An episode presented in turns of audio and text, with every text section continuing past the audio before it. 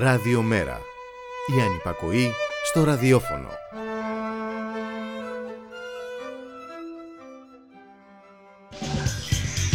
Μεταβάσεις. Η εκπομπή κίνησης ιδεών του Κέντρου Μετακαπιταλιστικού Πολιτισμού.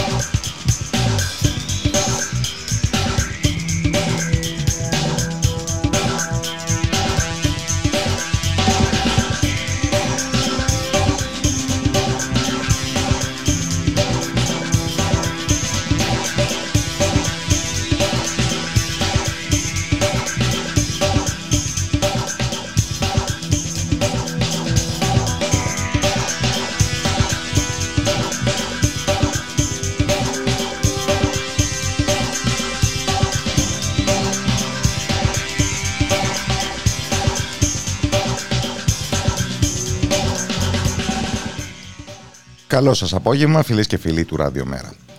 Γιώργος Νομικός στη ρύθμιση του ήχου, Κώστας Ράπτη στα μικρόφωνα, όπως κάθε Τετάρτη τέτοια ώρα για την εκπομπή κίνησης ιδεών του Κέντρου Μετακαπιταλιστικού Πολιτισμού Μεταβάσεις, μετά από μια επιβεβλημένη απεργιακή διακοπή για τις προηγούμενες 2 εβδομάδες.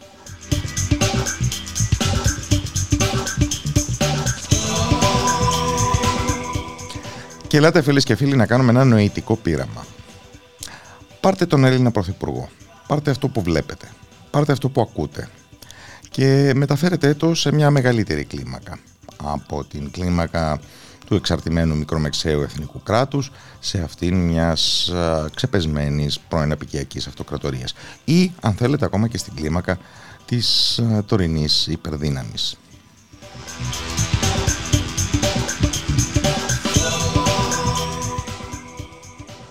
Τηρουμένων των αναλογιών πάντοτε. Αφαιρέστε τις κάποιες βαλκανικές ιδιαιτερότητες, αλλά κρατήστε το μείζον. Κρατήστε την κοινωνιοπάθεια. Κρατήστε τον εγκλωβισμό στην διωγκωμένη αυτοεικόνα των ισχυρών. Κρατήστε την απαιδευσία.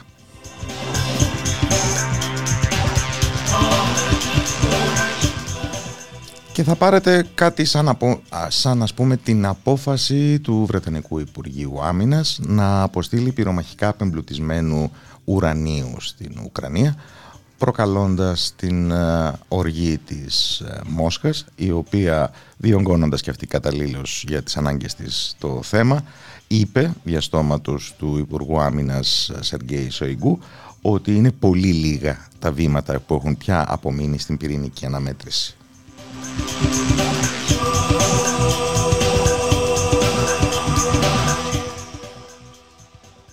Να θεωρήσουμε ότι η Μόσχα κάνει το δικό της επικοινωνιακό και όχι μόνο παιχνίδι, κατανοητό, αλλά από την άλλη πλευρά η ευκολία με την οποία στέλνει κανείς τέτοια επιθετικά μηνύματα σε μια πυρηνική υπερδύναμη δεν είναι από μόνη της ενδεικτική της παρακμής που ζούμε.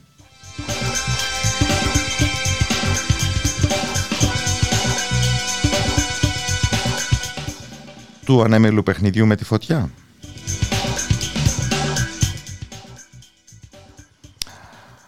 Ή, αν θέλετε, ας δούμε με τι τρόπο αντέδρασαν οι Ηνωμένες Πολιτείες ευθύς μόλις προέκυψε η διάθεση του Πεκίνου να μεσολαβήσει στην Ουκρανική κρίση. Μας τελείωσαν όλα εκείνα που ξέραμε ότι εναπόκειται στους Ουκρανούς να συμφωνήσουν αυτοί πρώτοι. Όχι, μπροστά στον κίνδυνο της κατάπαυσης του πυρός θα μιλήσει η πρώτη η Ουάσιγκτον και θα πει ότι η ειρήνευση δεν είναι καθόλου μα καθόλου επιθυμητή. Ιδίως όταν τη διαμεσολαβεί το Πεκίνο.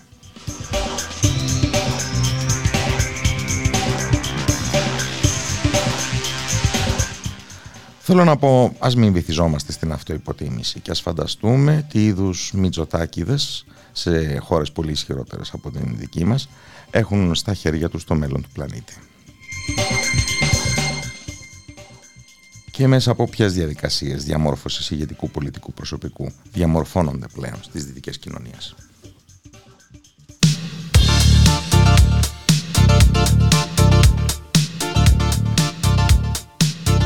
À cause de Macron.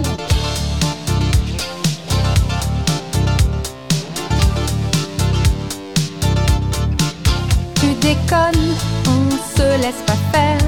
Tu nous prends toutes pour des connes. Ton sale plan en retraite nous jette dans la précarité. Ta retraite à point n'aime pas les petits jobs en pointillés. Moi tu vois, je veux être autonome. À cause de Macron, c'est la chute des pensions pour Fatou et Marion. À cause de Macron, grande perdante nous serons, faut le dire sur quel ton. À cause de Macron, on crie révolution. À cause de Macron.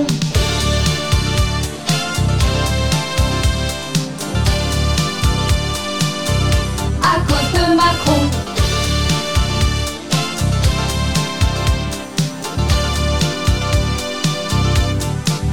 La déprime, c'est le mot qui me vient quand je pense à mes copines. En mode gilet jaune, vénère, pour nous c'est la galère. J'hallucine pour nos gosses en trim, ça vaudrait pas un centime. Fais ton film, mais la lutte, oui, c'est notre style. À cause de Macron, la croque prend nos pognons, capitalisation. À cause de Macron, ma moitié meurt, c'est con, moins de pension, de réversion. À cause de Macron, on aura moins de ronds. À cause de Macron.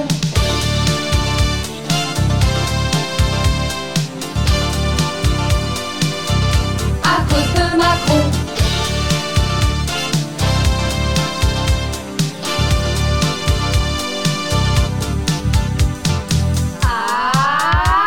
C'est de la faute de Macron et sa team, si c'est surtout les femmes qui triment. APL, chômage, les plus précaires, c'est les femmes d'aujourd'hui comme d'hier. C'est la faute de Macron et sa team, de le voir maintenant Pietraszewski.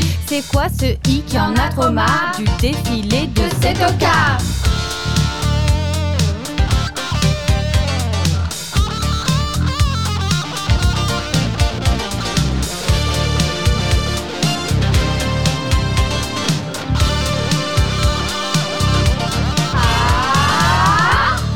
Macron, nous on cumule pas les emplois comme de le bois. À cause de Macron,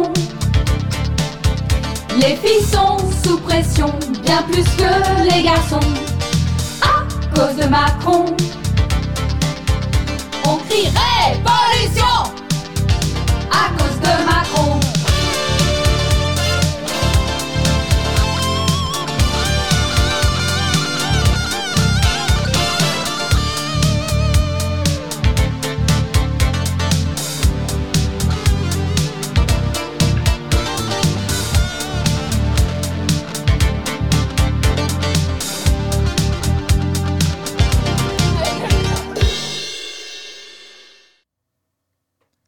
Κώστα Μακρόν, εξαιτίας του πρόεδρου Μακρόν φωνάζουμε επανάσταση. Τραγουδούν οι Γάλλοι απεργοί, διότι ως Γάλλοι δεν χάνουν βεβαίως ποτέ και τον πρίο τους. Αλλά δεν είναι η ανάλαφρη όψη των πραγμάτων που κυριαρχεί όλο αυτό το προηγούμενο διάστημα στην Γαλλία. Μια Γαλλία σε κοινωνικό αναβρασμό και σε πολιτική κρίση.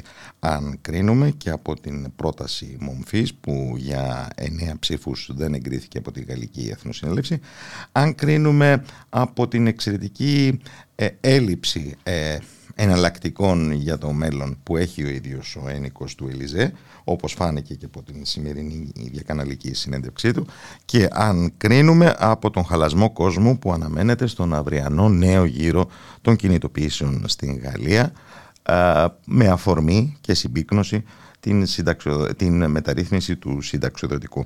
Και δεν νομίζω ότι είναι γαλλική ιδιαιτερότητα, αν και τα πράγματα εκεί βγαίνουν με μια ένταση που προσυδειάζει στον γαλλικό τρόπο. Και σε άλλες ευρωπαϊκές, δυτικοευρωπαϊκές χώρες μπορούμε να δούμε τα ίδια ρήγματα, για τα οποία και θα ήθελα να συζητήσω με τον Παναγιώτη Σωτήρη, διδάσκοντας στο Ελληνικό Ανοιχτό Πανεπιστήμιο και δημοσιογράφο. Καλό απόγευμα από το Ραδιομέρα. Καλό απόγευμα σε εσάς και τους ακροατές μας. Τι του έχει απομείνει του Εμμανουέλ Μακρόν να κάνει από εδώ και πέρα? Ο Εμμανουέλ Μακρόν έχει εξαντλήσει κάθε έννοια πολιτικού κεφαλαίου που μπορεί να έχει. Ούτως ή άλλως ήταν ένας πρόεδρος μειωμένης νομιμοποίησης εξ αρχής. Πήρε χαμηλό ποσοστό στον πρώτο γύρο των προεδρικών εκλογών για πρόεδρο που διεκδικεί την επανεκλογή του, 28%. Και το κόμμα του δεν μπόρεσε να έχει κοινοβουλευτική πλειοψηφία. 28% με προσέλευση, όχι πολύ πάνω από το 50%, αν το θυμάμαι καλά. Ναι, δηλαδή και για δεύτερη φορά εξελέγει στο δεύτερο γύρο, έχοντας απέναντι το φόβητρο της Μαρίν Λεπέν. Το δε κόμμα του δεν μπόρεσε να φτιάξει, παρότι κυβερνούσε, να φτιάξει μια πλειοψηφική δυναμική στις βουλευτικές εκλογές. Στηρίζεται απλώς στην ανοχή αυτού που έχει απομείνει από τη γαλλική δεξιά, αυτό τον διασώζει. Έχει εντυπωσιακά χαμηλή απήχηση στις δημοσκοπήσεις, ιδίως μετά τα μέτρα για το ασφαλιστικό. Σκεφτείτε ότι περίπου πάνω από τα 2/3 των Γάλλων εξακολουθούν να είναι αντίθετοι σε αυτή τη μεταρρύθμιση. Και σε μια χώρα που το σύστημα το πολιτικό παραμένει προεδροκεντρικό, αυτό γεννά μια συνολικότερη θεσμική κρίση, αν θέλετε τη γνώμη μου. Δηλαδή είναι ένα ζήτημα πόσο μπορεί να αντέξει. Παρότι η Γαλλία δεν έχει παράδοση κατάρρευσης κυβερνήσεων, δηλαδή αλλαγής πρωθυπουργών, όχι όμως προέδρων, έτσι που παραμένει το βασικό κέντρο εξουσίας. Οι διαθέσιμες θεσμικές λύσεις θα ήταν ή να προκαλέσει ο ίδιος ο Μακρόν προεδρικές εκλογές παρετούμενος, προφανώς δεν θα το κάνει, ή να προκαλέσει βουλευτικές εκλογές, αλλά κανείς δεν του εγγυάται ότι ο συσχετισμός που θα προκύψει θα είναι ευνοϊκότερος από τον ήδη υπάρχοντα δύσκολο συσχετισμό στην Εθνοσυνέλευση, ή να επιχειρήσει κάποιο είδους φυγή προς τα μπρος που δεν θα είναι παρά τι.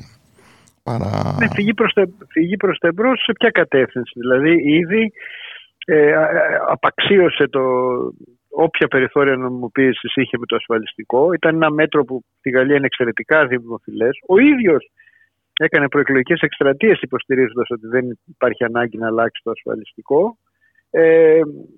Σκεφτείτε ότι είναι το δεύτερο ή τρίτο, όπως θα μετράει κανείς, μεγάλο κύμα διαμαρτυρίας το οποίο αντιμετωπίζει, και αυτή τη φορά ήταν κάτι που φαίνεται να έχει ένα αρκετά μεγάλο βάθος. Έτσι, και βεβαίως πέρα από τη θεσμική κρίση, εντάξει, το μόνο που για ένα διάστημα θα τον υποστηρίζει είναι ότι αυτή τη στιγμή εξακολουθεί να μην μπορεί να διαμορφωθεί εύκολα μια πολιτική έκφραση της κοινωνικής δυναμικής, να το πω έτσι.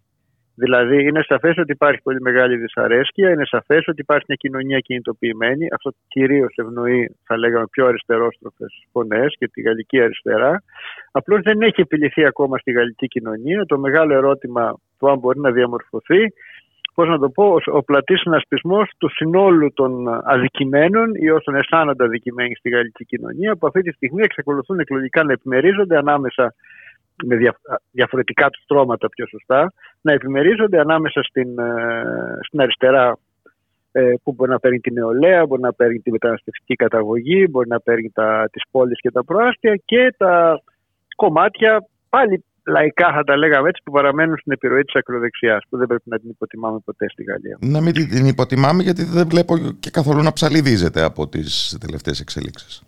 Όχι, γιατί από όταν συνέβη αυτή για τα γαλλικά δεδομένα κοσμοϊστορική μετατόπιση κάποιες δεκαετίες πριν, στρώματα της κλασικής εργατικής τάξης να προσθεθούν τα παραδοσιακά μικροαστικά στρώματα. Στη Γαλλία πάντα είχαν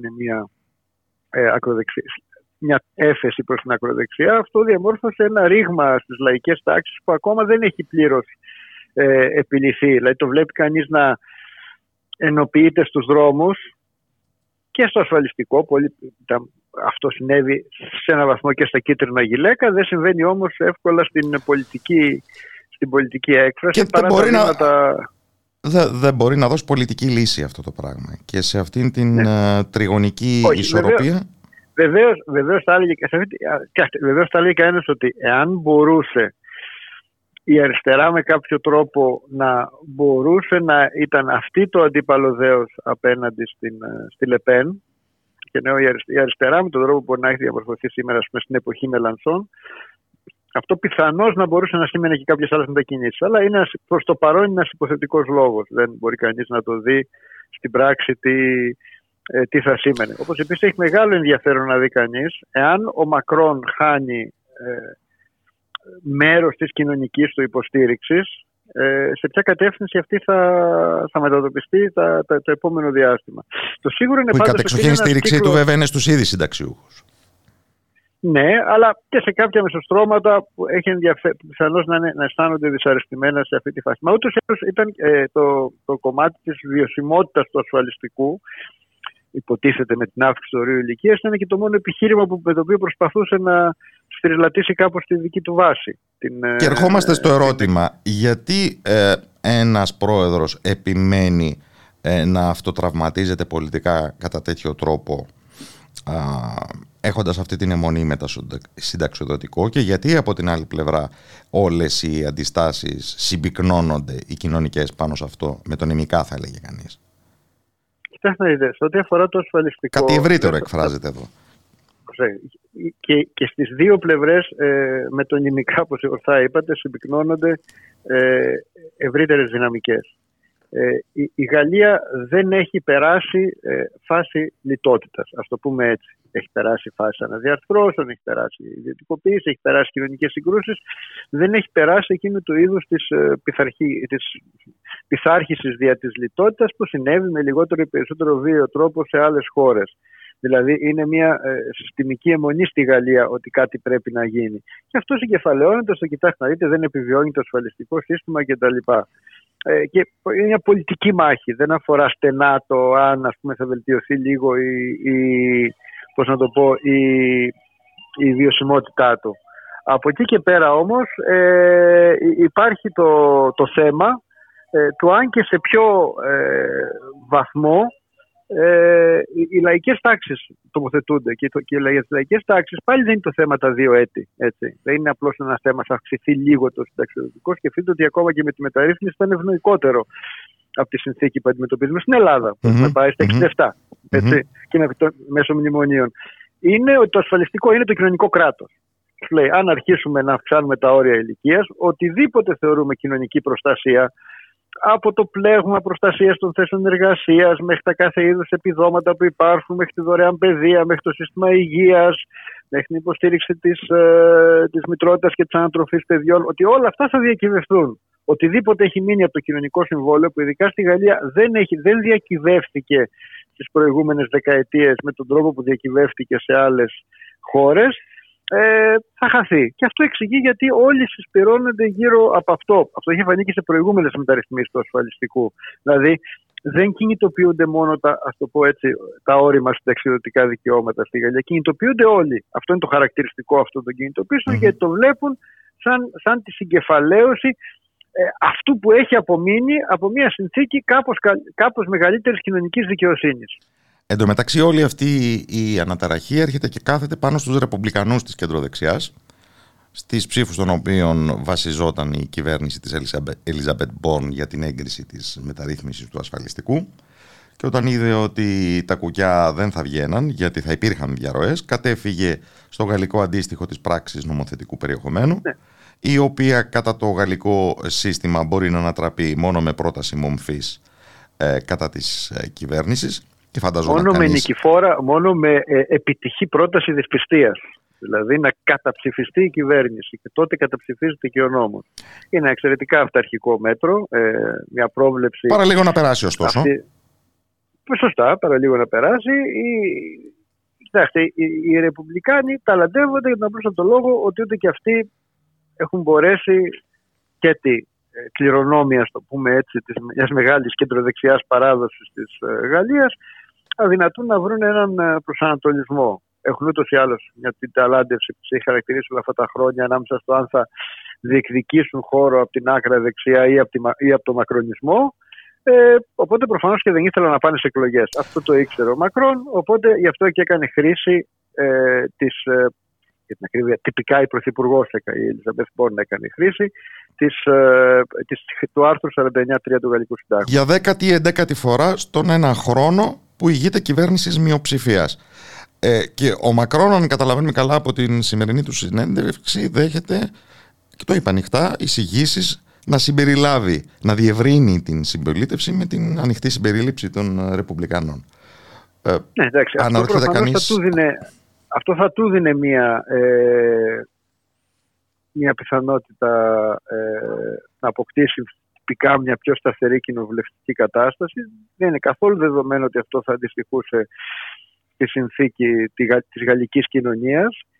Και μην ξεχνάτε και έναν παράγοντα ακόμα αβεβαιότητας στο γαλλικό πολιτικό σύστημα αυτή τη στιγμή, που εξηγεί και τη στάση των Ρεπουμπλικανών, που είναι ακριβώς ότι ο Μακρόν ολοκληρώνει τη δεύτερη, όταν τελειώσει και αυτή η θητεία, έχει τελειώσει, θα είναι η δεύτερη θητεία. Οπότε το τοπίο θα ξανασχεδιαστεί. Οπότε το τοπίο θα, χωρίς αυτή τη στιγμή να έχουν ακόμα αναδυθεί, ας πούμε, φιγούρες. Προφανώς υπάρχουν χρόνια ακόμα μπροστά, αλλά 4 χρόνια η προεδρική θητεία του, αλλά έχει και αυτό τη σημασία του, έτσι. Προς το παρόν ο Μακρόν εμφανώς επενδύει στην κόπωση των απεργών και στο ξεθόριασμα των κινητοποιήσεων, που δεν είναι καθόλου εγγυημένο. Έχουμε άλλωστε και το ιστορικό προηγούμενο της ανατροπής των μεταρρυθμίσεων του τότε Πρωθυπουργού Ντομινίκ Ντεβιλπέν, μετά και παρά την έγκρισή τους με πράξη νομοθετικού προηγουμένου. Έχω την αίσθηση ότι αυτό ίσως θα είναι και το κλειδί. Εάν φανεί ότι υπάρχει ένας δυναμικό το οποίο επιμένει να διεκδικεί το δρόμο, να το πω έτσι, και με τόσο μαζικό τρόπο. Η Γαλλία είναι μια χώρα που έχει τέτοιες παραδόσεις, έχει μια τέτοια κουλτούρα, έχει μια κουλτούρα μαζικής κινητοποίησης. Τότε η νίκη του, ας πούμε, σε σχέση με την πρόταση της πιστίας θα αποδειχθεί μάλλον πύρια, ας πούμε, και θα συνεχίσει να έχει μια ανοιχτή πολιτική κρίση, μια ανοιχτή κοινωνική αναστάτωση. Εν τω μεταξύ, αυτό που έρχεται εντυπωσιακά στο προσκήνιο είναι ο αυταρχισμός του ακραίου κέντρου. Όχι, εντάξει, ο Μακρόν είναι πλέον αυταρχικούς πολιτικούς. Δηλαδή υπάρχει αυτή η ρητορική... Και με τους πολύ πεζούς όρους της μορφής που παίρνει η αστυνομική βία στους γαλλικούς δρόμους. Ναι, υπάρχει αυτή η ρητορική της δημοκρατίας. Και μετά είναι μια τρομερή βιαιότητα. Η δε γαλλική αστυνομία είναι από τις πιο εντός εισαγωγικών στρατευμένες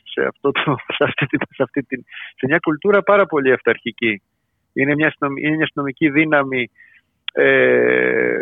πολύ ισχυρή παρουσία ακροδεξιών λογικών, μια αυταρχική κουλτούρα, και που σήμερα θεωρεί ότι συμμετέχει σε ένα πόλεμο. Αυτό είχε φανεί, αν θυμάστε, και στην περίοδο των Κίτρινων Γυλαίκων, με τις κινητοποιήσεις, όταν διαμαρτυρόταν προσπαθούσε να κάνει ένα σχεδόν παραβατικό κίνημα, ας πούμε, απέναντι στις διαδηλώσεις. Τις κινητοποιήσεις των σωματείων των αστυνομικών. Ναι. Οι οποίες όμως δεν ήταν κινητοποιήσεις σωματείων, ήταν κινητοποιήσεις πάτσων, να μετατραπεί αυτός ο όρος, οι οποίοι διεκδικούσαν το δικαίωμά τους να έχουν αυτό το χαρακτήρα. Έτσι. Διαμαρτύρονταν γιατί δεν είχαν περισσότερα περιθώρια βίας. Κατά συνέπεια, ναι, αυτό η δε κλίμακα της βίας, έτσι, είναι εντυπωσιακή. Θυμηθείτε πόσες δεκάδες τραυματισμούς και βαριούς τραυματισμούς, τυφλώσεις ή οτιδήποτε άλλο, είχαμε στην περίοδο των Κίτρινων Γυλαίκων. Μα και οι εικόνες που μας έρχονται αυτές τις ημέρες από την Γαλλία δεν είναι περισσότερο καθησυχαστικές. Ούτως ή άλλως. Κοιτάξτε, εδώ είναι και μια συνολικότερη μετάλλαξη των αστυνομικών δυνάμεων, ειδικά ως προς τη διαχείριση μαζικών κινητοποιήσεων, που τα έχουμε δει και στη χώρα μας. Έτσι, δεν είμαστε εξαίρεση σε αυτό. Είναι μια αυξημένη ιδιότυπη στρατιωτικοποίηση της αστυνομικής δράσης και με μεγάλη έμφαση στη χρήση βίας απέναντι σε διαδηλωτές. Μια αντίληψη ότι όλα αυτά είναι πρακτικές. Και κατοχύρωση μιας ακροδεξιάς υποκουλτούρας στο εσωτερικό του σώματος. Βέβαια, ναι. Το οποίο σε εμάς μπορεί να φαίνεται πιο λογικό, γιατί σε εμάς οι αστυνομικές δυνάμεις έχουν μια ιστορικότητα μέσα από το κράτος, ναι. Μετεμφυλιακή, αλλά στη Γαλλία είναι μετατόπιση. Mm-hmm. Έτσι, παρότι και στη Γαλλία, να μην ξεχνάμε ότι φρόντιζαν ειδικά οι αστυνομικές δυνάμεις οι οποίες είχαν σχέση με την καταστολή του πλήθους να στελεχώνονται επίσης από ανθρώπους που θα είχαν τέτοιες λογικές. Για παράδειγμα, θυμωμένους τέως προερχόμενους από τις απικίες, λευκούς εννοώ και τα λοιπά. Ευχαριστώ πολύ τον Παναγιώτη Σωτήρη. Καλό απόγευμα από το Ράδιο Μέρα. Καλό απόγευμα σε εσάς και τους ακροατές μας.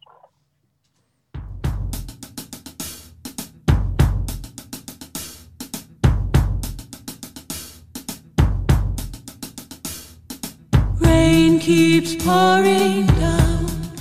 Houses are cracking. People drown, cars are rusting here. A church floats by, washed in the blood of the Lamb. And all the superhighways have disappeared one by one. And all the towns and cities and signs are underwater now. We're going down by the muddy river. We're walking down by the muddy river. Somebody tell me, please, what happened here? Mud is everywhere. Fish are swimming in the fields. Everybody's running around, they're yelling, is this the end of the known world? Men and women in their boats try to save what they lost. They're yelling, it's all gone now. We're never gonna find it again. But when the muddy river starts to rise, it covers us all. And when I look into your eyes, two tiny clouds, two crystal balls, we begin again. We try, we begin again. Down by, we're going down by. Down by the muddy river, we begin again. Down by the muddy river, we're walking down by the muddy river, we're going down by the muddy river.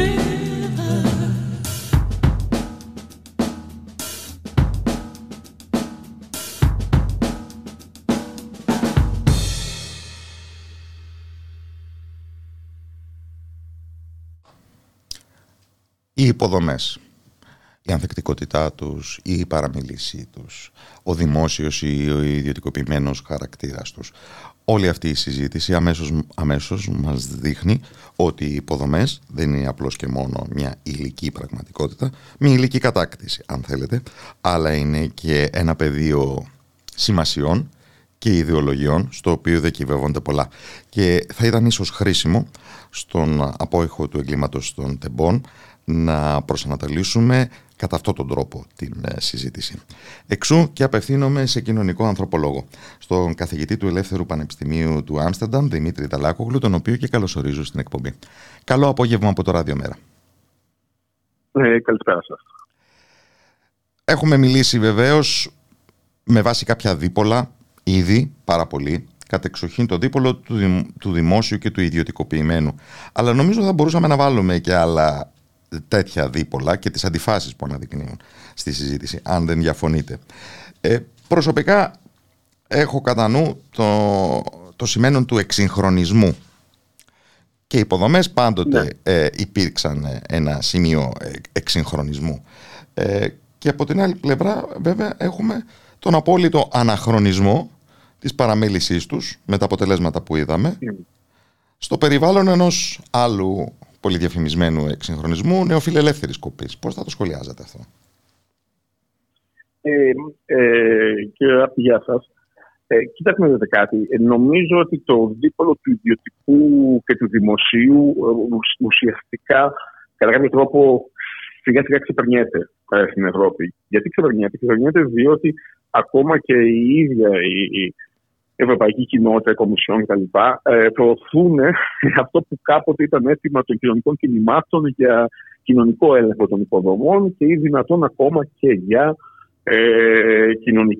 κοινωνική κατασκευή των υποδομών. Αυτό, για παράδειγμα, η γνωστή τάση που αφορά τις ενεργειακές κοινότητες, τις οποίες ακούμε πάρα πολύ. Έγινε πολιτισμόπεδο, δεν έγινε ξέρουμε κάτι μόδας, είναι κάτι το οποίο προωθείται και από τα πάνω και ήταν και ζητούμενο και έτοιμα από τα κάτω για πολλές δεκαετίες. Το οποίο πια πραγματοποιείται. Γιατί πραγματοποιείται? Πραγματοποιείται διότι οι υποδομές του μέλλοντός μας δεν μπορεί να είναι ούτε δημόσιες και σε καμία περίπτωση καθόλου ιδιωτικές. Γιατί αυτό? Διότι οι ιδιωτικές υποδομές ουσιαστικά ήταν δημόσιες. Το χρήμα τους ήταν δημόσιο. Δηλαδή δεν υπάρχει, είναι ελάχιστες στην ιστορία τη μεταπολεμική της Ευρώπης, όπου αυτό που λέμε ιδιωτικοποιημένες υποδομές ήταν πραγματικά ιδιωτικοποιημένες εταιρείες που λειτουργούσαν με βάση την κερδοφορία τους. Πάντα το κράτος αναγκαζόταν ή εξαναγκαζόταν με διάφορους εκβιασμούς να παρέμβει για να περισσώσει ότι μπορεί να περισσώσει τις υποδομές. Γιατί ουσιαστικά οι υποδομές αποτελούσαν το μήνυμο του κοινωνικού συμβολέου. Δηλαδή μετά τον Β' Παγκόσμιο Πόλεμο, στην Ευρώπη ειδικά, αλλά και σε άλλες χώρες, σε άλλες περιοχές του πλανήτη, για να υπάρξει συνένεση του λαού, των πολιτών, των ψηφοφόρων, των από τα κάτω ή όπως αλλιώς θα το πείτε, χρειαζόταν το κράτος με τον ένα τον άλλο τρόπο να παρέχει κάποιο μήνυμο, κάποιο ελάχιστο υποδομών. Δεν ήταν μόνο θέμα απόσπασης συνένεσης των υποτελών, ήταν και θέμα εύρυθμης λειτουργίας του ίδιου του καπιταλισμού. Γιατί με όρους κερδοφορίας και με όρους επενδύσεων που δεν ξέρω ποιος ιδιώτης θα ρίσκαρε, δεν θα ήταν δυνατόν να εξασφαλιστεί η συνολική οικονομική δραστηριότητα. Μην ξεχνάτε όμως πως υπήρχαν υποδομές. Εγώ δηλαδή αρχικά μελέτησα υποδομές του σοσιαλισμού.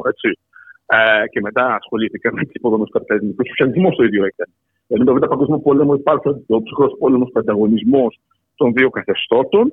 Και τόσο ο κομμουνισμός, ο σοσιαλισμός, ας το πούμε, ο σοσιαλισμός, όσο και ο καπιταλισμός, προσπαθούν να δώσουν ένα μήνυμα υποδομών και μάλιστα ανταγωνίζονται και μεταξύ τους στο ποιος από τους δύο μπορεί να παρέχει καλύτερη ποιότητα υποδομών. Προφανώς με διαφορετικές αρχές. Δηλαδή την ίδια εποχή που η Ανατολική Ευρώπη και ο σοσιαλισμός σου έφτιαχνε, κατασκεύαζε και προωθούσε υποδομές μαζικές, μέσα με την εξωτερική ας πούμε, η ίδια εποχή προσπαθούσε η Δύση να επιβάλλει και να υποβάλλει την αυτοκίνηση. Γιατί οι δύο εξυπηρετούσαν πριν το άρμα, έτσι, την μετακίνηση των ανθρώπων. Ναι, αλλά η αυτοκίνηση προωθούσε και ένα πρότυπο ιδιωτικότητας και ατομικής αυτονομίας. Ναι, αλλά βασιζόταν στους δρόμους. Έπρεπε να χτίσει δρόμους για να επιβάλλει την αυτοκίνηση. Αναρωτιέμαι αν δεν βρισκόμαστε και πάλι σε μια τέτοια κατάσταση, σε μια τέτοιου είδους αντιπαράθεση Ανατολής-Δύσης, χωρίς βέβαια το σοσιαλιστικό πρόσημο στη μέση. Αν σκεφτεί κανείς τον πανθομολογούμενο μαρασμό των υποδομών στην Δύση και τα επιτεύγματα λόγου χάρη της Κίνας στις υπερταχίες των σιδηροδρόμων. Ναι. Σίγουρα βρισκόμαστε σε μια παρακμή του μοντέλου υποδομών της Δύσης.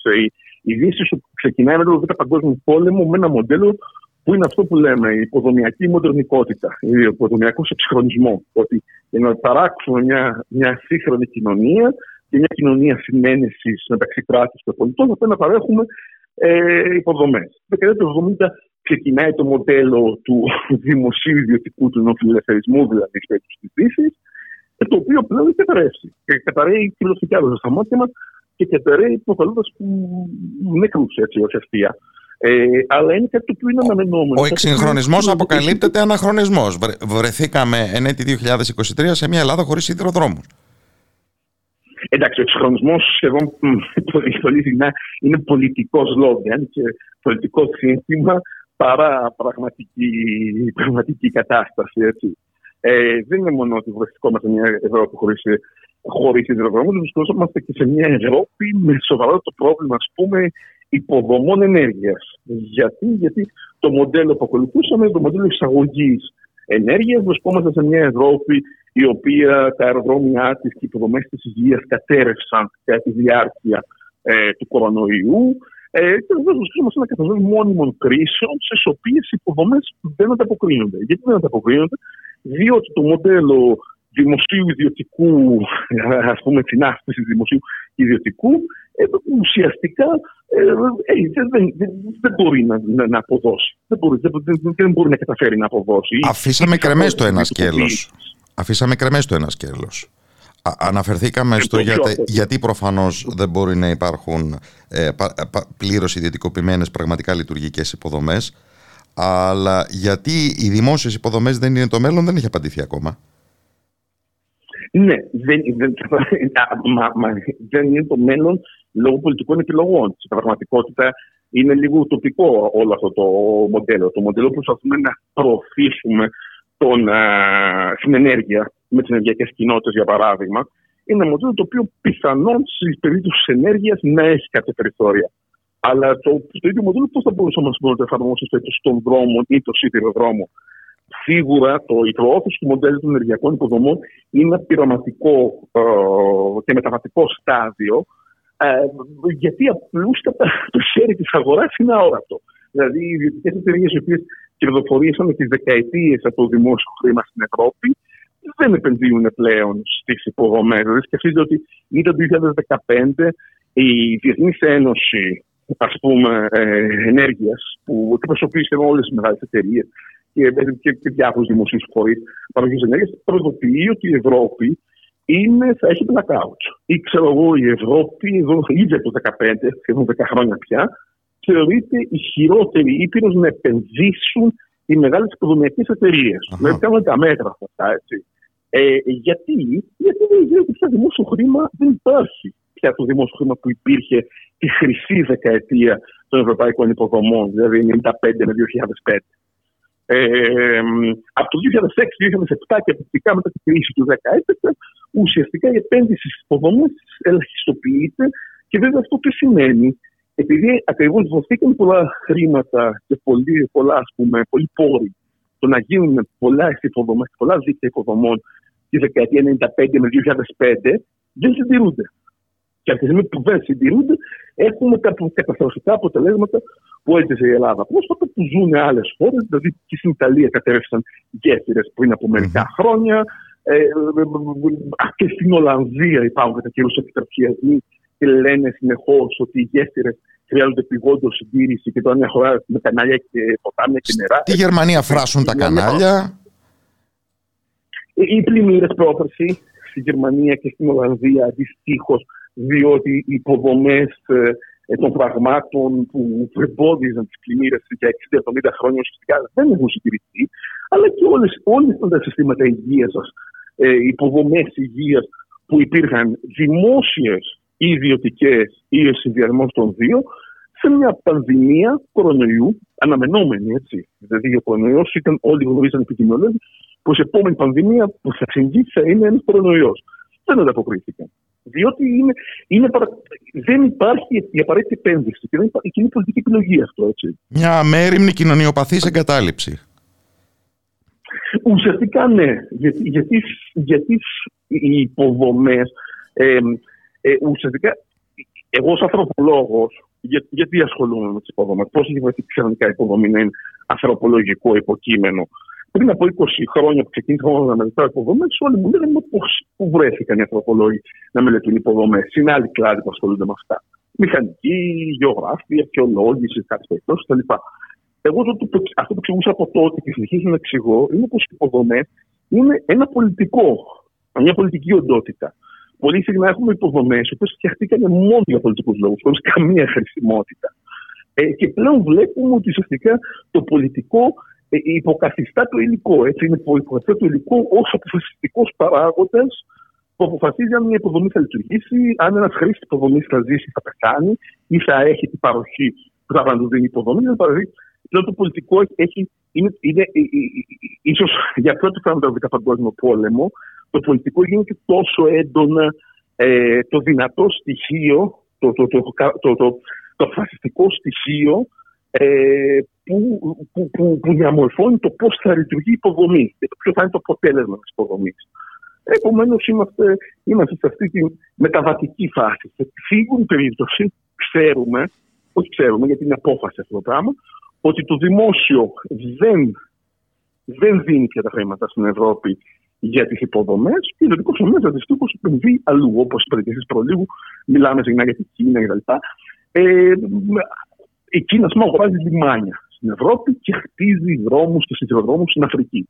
Δεν την ενδιαφέρει μια εμπλακή σε ευρωπαϊκό σύστημα σιδηροδρόμων. Επομένως, βρισκόμαστε σε μια δυσχερή συνθήκη για τους ευρωπαϊκούς σιδηρόδρομους αυτή τη στιγμή, για παράδειγμα. Οι νέοι κινέζικοι σιδηρόδρομοι στην Αφρική συνειρμικά βέβαια μου έφεραν κατά νου την όλη ιστορία των σιδηροδρόμων που είναι σε ό,τι αφορά τον πλανητικό νότο κατεξοχήν συνδεδεμένη με την απικιοκρατία και αναρωτιέμαι πώς αυτό μεταφράζεται στα καθη μας και την μάλλον απικιακής νοοτροπίας συμφωνία για την εξαγορά της τρένος από τους Ιταλούς. Ναι, η εξαγορά των ελληνικών σιδηροδρόμων από τους ιταλικούς σιδηροδρόμους είναι κάτι που είναι κατεξοχήν σε όρους κρυπτοαπικιακούς. Γιατί ουσιαστικά η Ελλάδα δεν είναι ποτέ πραγματική απικία με εξαίρεση της Οθωμανικής Αυτοκρατορίας. Αλλά είναι σίγουρα με κρυπτοαπικία, όπου λένε κάποιοι ανθρωπολόγοι.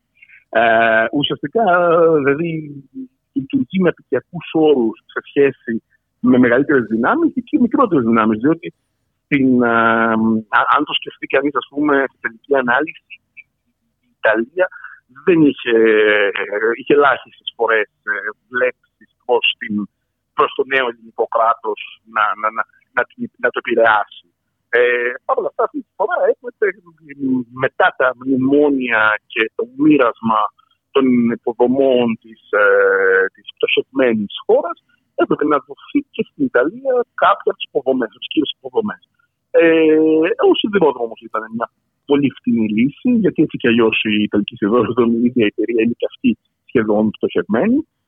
Και έχουν βέβαια και είχαν μια τελείως νεοπικιακή και κρυπτοαπικιακή λογική, με ελάχιστη επένδυση στους σιδηρόδρομους. Έχουν υποθεί αυτά, δεν λέω κάτι καινούριο, είναι πάρα πολύ χαρακτηριστικό αυτό. Αλλά επειδή μιλάμε τόση ώρα για μεταφορικές υποδομές, νομίζω αναδεικνύεται η πολιτικότητα του ερωτήματος της κινητικότητας, της φυσικής κινητικότητας. Ποιος την δικαιούται και με τι τρόπο. Ξεκινώντας από το πολύ πεζό ερώτημα των τελευταίων ημερών που ακούει κανείς από φίλους, πώς διάολο θα πάω πια στη Θεσσαλονίκη. Ναι, δεν υπάρχει πια. Η Αθήνα με τη Θεσσαλονίκη ουσιαστικά αποκόβονται σταδιακά εδώ και αρκετά χρόνια. Καταρχάς ήταν ήδη από το 7 η ιδιωτικοποίηση των αυτοκινητοδρόμων και το φύτεμα σταθμών διοδίων ανά 15 χιλιόμετρα με συνέπεια να φέρει ένα γιοταχή, ένα ποσό 40-50 ευρώ σε διόδια μόνο.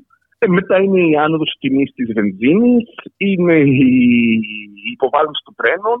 Μετά το κορονοϊό, οι αεροπορικές εταιρείες βγάζουν τα σπασμένα, ενώ ταυτόχρονα οι πετρελαϊκές εταιρείες βγάζουν τα σπασμένα, ανεβάζουν τις τιμές. Άρα, ακόμα και ένα αεροπορικό εισιτήριο είναι πια πολύ ακριβό σε σχέση με αυτό που ήταν πριν 2-3 χρόνια.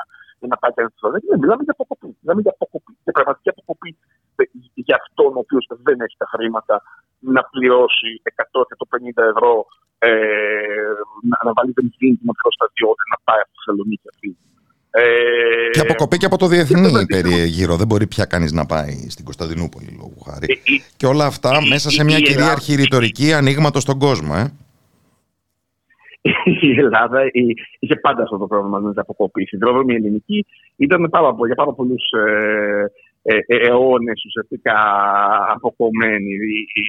Δηλαδή, οι καλύτερες προσπάθειες που είχαν γίνει για διασύνδεση ήταν τα Βαλκάνια. Όταν χτίστηκαν οι σιδηρόδρομοι στις αρχές του 20ου αιώνα μεταξύ Δεδέαγας, δηλαδή Αλεξανδρούπολης και Μοναστηρίου κτλ. Τότε αυτή ήταν, όταν κοίταζε η Ελλάδα ως κομμάτι των Βαλκανίων, τους Βαλκανικούς της γείτονες και τους μεταοθωμανικούς της γείτονες, και εκεί υπήρχαν διασυνδέσεις, οι οποίες μπορούσαν μετά κατ' επέκταση να διασυνδευτούν με τη Βιέννη ή με το Βουκουρέστι, με τις πιο βορεινές τέλος πάντων μητροπόλεις. Ουσιαστικά το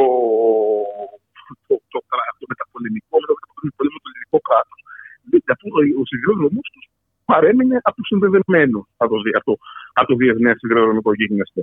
Και ως υποδομή, ως ποιότητα υποδομής, αλλά και φυσική σύνδεση.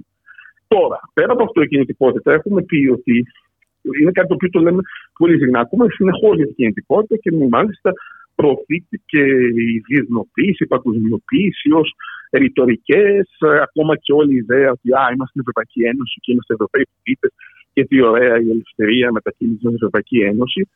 Δεν είναι μετακίνηση για να φύγει, ας πούμε, ο Έλληνας νέος, η Ελληνίδα νεολαία, και να πάει να δουλέψει στην Βόρεια Ευρώπη πλέον ως μετανάστες, ως εργατικοί μετανάστες, γιατί υπάρχει νέα εργατική μετανάστευση. Υπήρχε παλιότερα η διασύνδεση μέσω Ιουγκοσλαβίας με τα τρένα κτλ. Το 50, το 60 που πηγαίναν τότε οι gastarbeiters για να κάνουν τέλος πάντων να εργαστούν και αυτοί τα ίδια. Δηλαδή η διασύνδεση δεν ήταν ποτέ διασύνδεση η οποία αφορούσε τις μάζες της Ελλάδας. Δηλαδή, σκέψου, τα ιστορικά στοιχεία έχουν ενδιαφέρον. Για παράδειγμα, της δεκαετίας του 70, όταν πρώτο ανακοινώνεται ότι θα φτιαχτεί αεροδρόμιο στα Σπάτα, οι Σπαταναίοι, οι άνθρωποι ήταν τόσο αποκομμένοι από το. Δεν μπορούσαν να δεν είχαν δικαίωμα ούτε καν να ονειρευτούν ότι θα πάρουν αεροπλάνο ο μέσος κατοίκος των Μεσογείων. Και ξεσηκώθηκαν οι άνθρωποι. Δηλαδή, ότι θα μας πάρουν τα χωράφια μας για να φτιάξουν μια υποδομή που δεν μας ανήκει. Μετά, αργότερα, αυτό το πράγμα λίγο δημοκρατίστηκε. Δηλαδή, είχαν λίγο παραπάνω πρόσβαση, μεγαλύτερα κομμάτια του ελληνικού πληθυσμού και των κατοίκων της Ελλάδος στις μετακινήσεις. Παρ' όλα αυτά, δεν μετατράπηκε τελείως αυτό. Οι υποδομές αυτές χτιστήκαν για να έρχονται οι τουρίστες και να είμαστε εμείς να κάνουμε μια οικονομία στην Ελλάδα τουριστικού τύπου υπηρεσιών, Airbnb, ξενοδοχεία, ταβέρνες, και να είναι και εποχιακή και να είναι αυτή η οικονομία μας. Έτσι, και ουσιαστικά σιγά σιγά να μην μείνει τίποτα άλλο. Και ταυτόχρονα με την εξυπηρετήση και τη μετακίνηση για να πάμε να σπουδάσουμε με τα διδάκτρων συχνότατα σε άλλες ευρωπαϊκές χώρες σε μια περίοδο που υπήρξαν τα χρήματα στην ελληνική μεσαία τάξη. Και τώρα πια μετά την κρίση του 10 είναι η υποδομή αυτή χρησιμοποιείται για να μετακινήσει το μισό σχεδόν εκατομμύριο νέων εργατών ή εργαζομένων, αν όχι εργατών, αν ξενίζει κάποιος όρος, που φεύγουν για να πάνε να δουλέψουν στη Βόρεια Ευρώπη ή σε άλλες χώρες του εξωτερικού, αφού πρώτα σπουδάσαν, πήγαν σχολείο, μεγαλώσαν στην Ελλάδα, με έξοδα. Με ελληνικούς πόρους. Ας μείνουμε σε αυτό. Ας το πούμε με ελληνικούς πόρους. Ευχαριστώ θερμά τον καθηγητή Κοινωνικής Ανθρωπολογίας στο Ελεύθερο Πανεπιστήμιο του Άμστερνταμ, τον Δημήτρη Ταλάκογλου. Καλό απόγευμα από το Ράδιο Μέρα.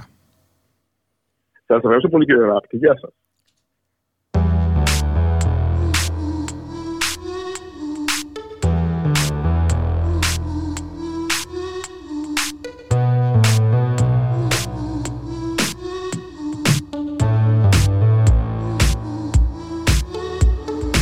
يما كان عاجزني وما ايدك بتلمسني وفجأة الدنيا بتردلي يلي اخذته مني ربي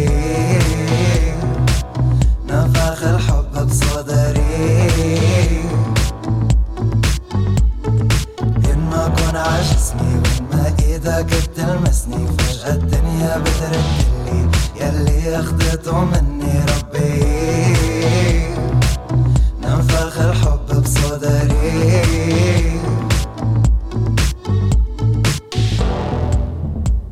صعبا علي يا زمان أسامح سنين الحرمة خلاص وأصحى وأنهم كان زمان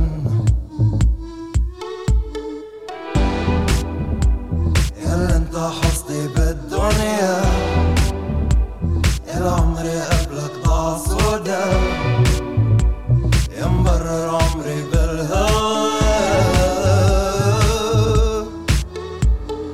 يما أكون عجسمي وما إيدك بتلمسني وفجأة الدنيا بتركني يلي اخدته مني ربي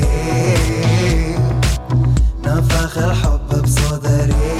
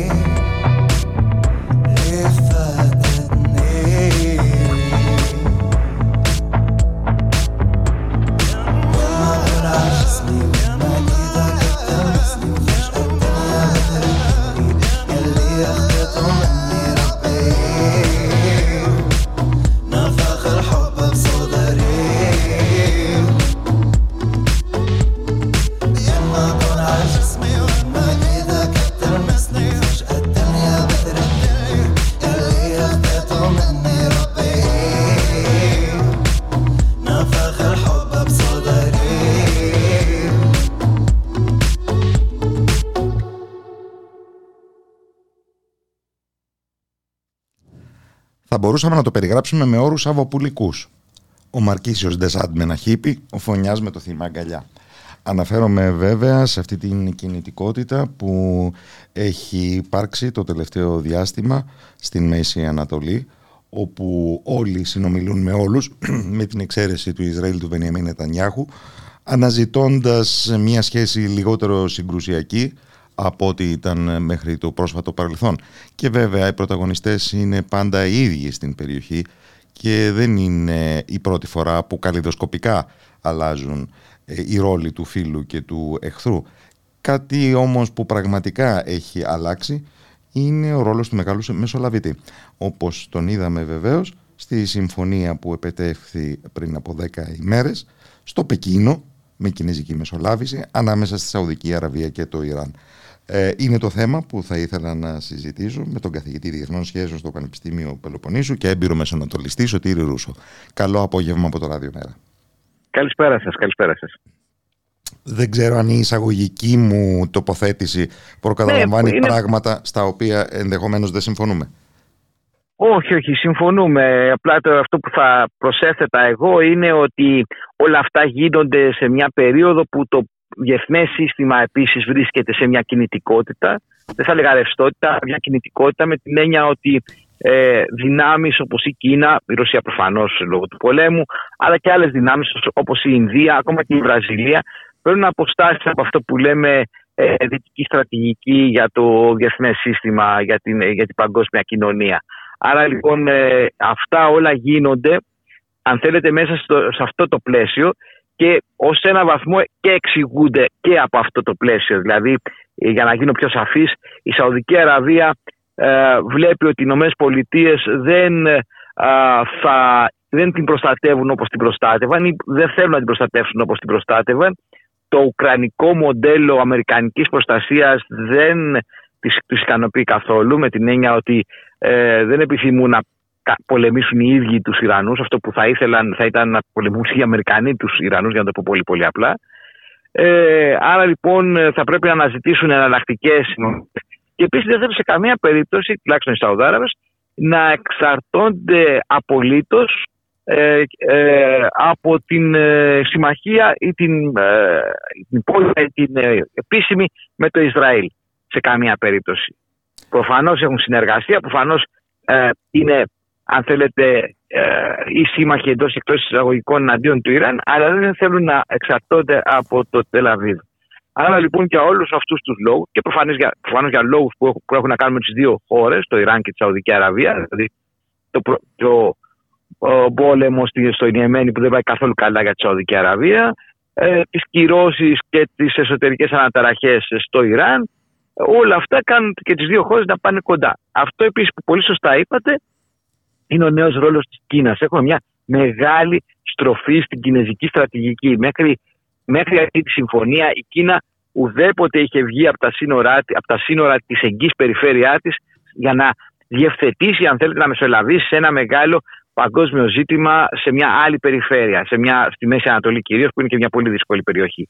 Άρα λοιπόν είναι μια καινούρια, μια νέα στροφή στην στρατηγική που δείχνει ότι η Κίνα θα ήθελε να παίξει έναν ηγετικό ρόλο γενικότερα στον κόσμο και όχι μόνο στην περιφέρειά της. Και πώς αυτό το ρόλο μπορεί να τον εγγυηθεί μόνο με τα οικονομικά μέσα που κινητοποιεί μέχρι στιγμής? Αυτό είναι το μεγάλο στίχημα, απέναντι σε έναν Αμερικανό ανταγωνιστή που έχει λόγω χάρη γεμίσει με στρατιωτικές βάσεις στη Μέση Ανατολή.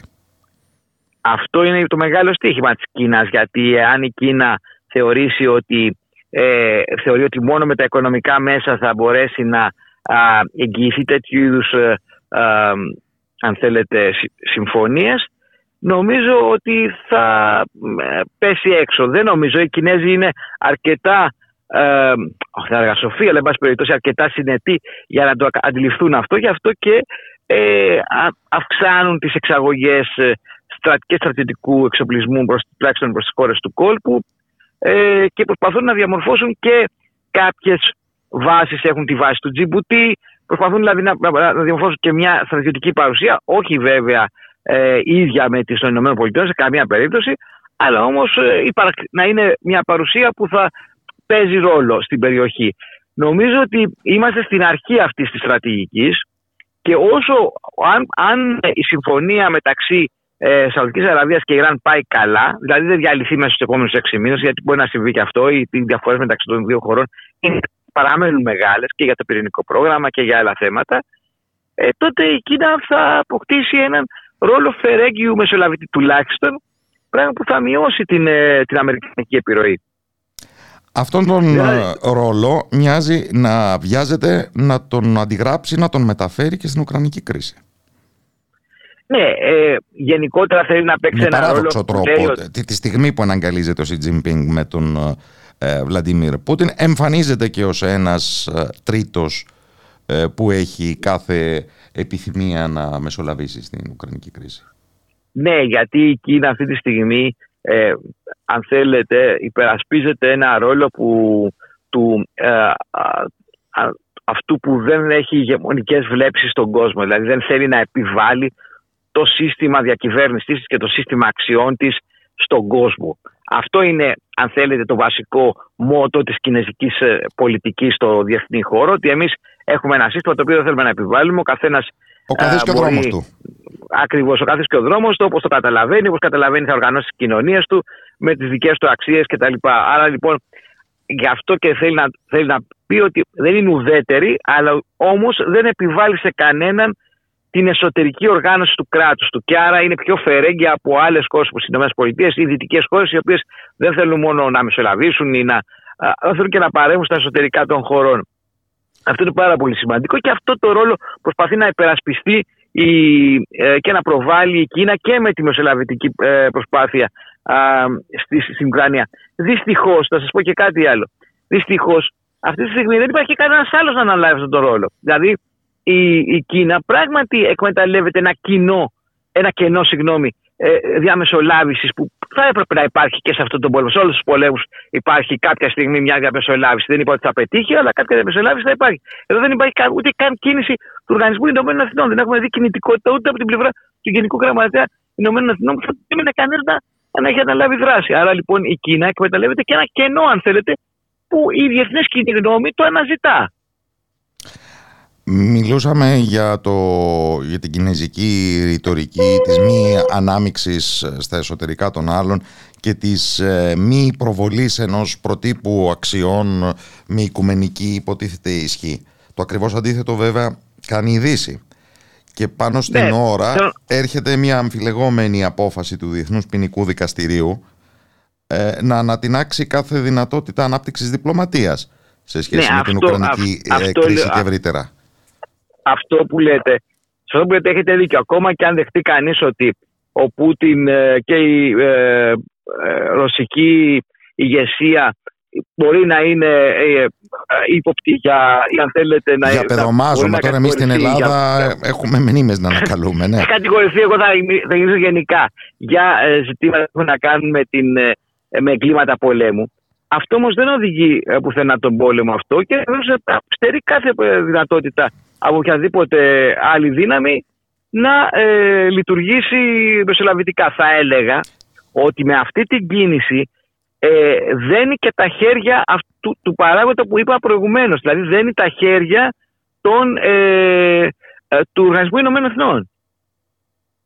Οπότε με αυτόν τον τρόπο η διεκδίκηση μιας ηθικής υπεροχής στο όνομα της τιμωρίας των εγκλημάτων πολέμου γίνεται κατά ειρωνικό τρόπο εργαλείο παράτασης, ίσως και κλιμάκωσης πολέμου. Προφανώς αυτή τη στιγμή, κοιτάξτε, και αυτό και η διαδίδει απόρριψη του κινέζικου σχεδίου από την Ουάσιγκτον και μεγάλες ευρωπαϊκές πρωτεύουσες τη στιγμή που ούτε καν οι Ουκρανοί δεν είχαν απορρίψει εντελώς το σχέδιο, είχαν εκφράσει επιφυλάξεις. Ωραία, είναι ένας τρόπος αυτός για να πεις όχι.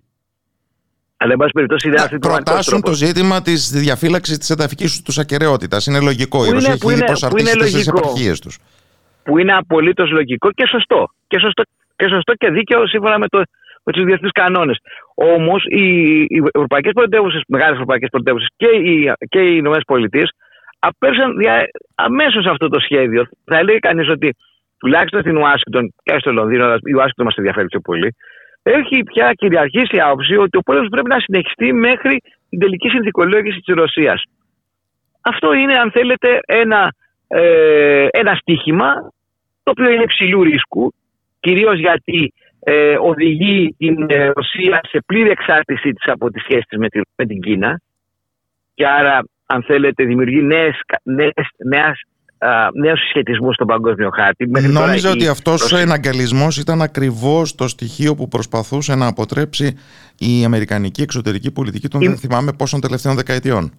Ναι, αυτή τη στιγμή έχουμε την ανατροπή πολύ σωστά είπατε, αυτής της άποψης που λέει ότι αποκόπτουμε τη Ρωσία από την Κίνα ή την Κίνα από τη Ρωσία, όπως θέλουμε το λέμε, έτσι ώστε να μην έχουμε αυτή τη συμμαχία. Σήμερα έχουμε αντίθετη άποψη. Η αντίθετη άποψη στηρίζεται, αν θέλετε, στον ισχυρισμό ότι εάν νικήσουμε τη Ρωσία και την κάνουμε να γονατίσει, τότε αυτό θα στείλει ένα μήνυμα υπεροχής και προς την Κίνα, η οποία θα συνετιστεί από το πάθημα, αν θέλετε, της Ρωσίας. Αυτή είναι η βασική αντίληψη. Το πήρε ήδη το μήνυμα η Κίνα και το μετέφρασε σε επίσκεψη Σι Τζινπίνγκ στη Μόσχα.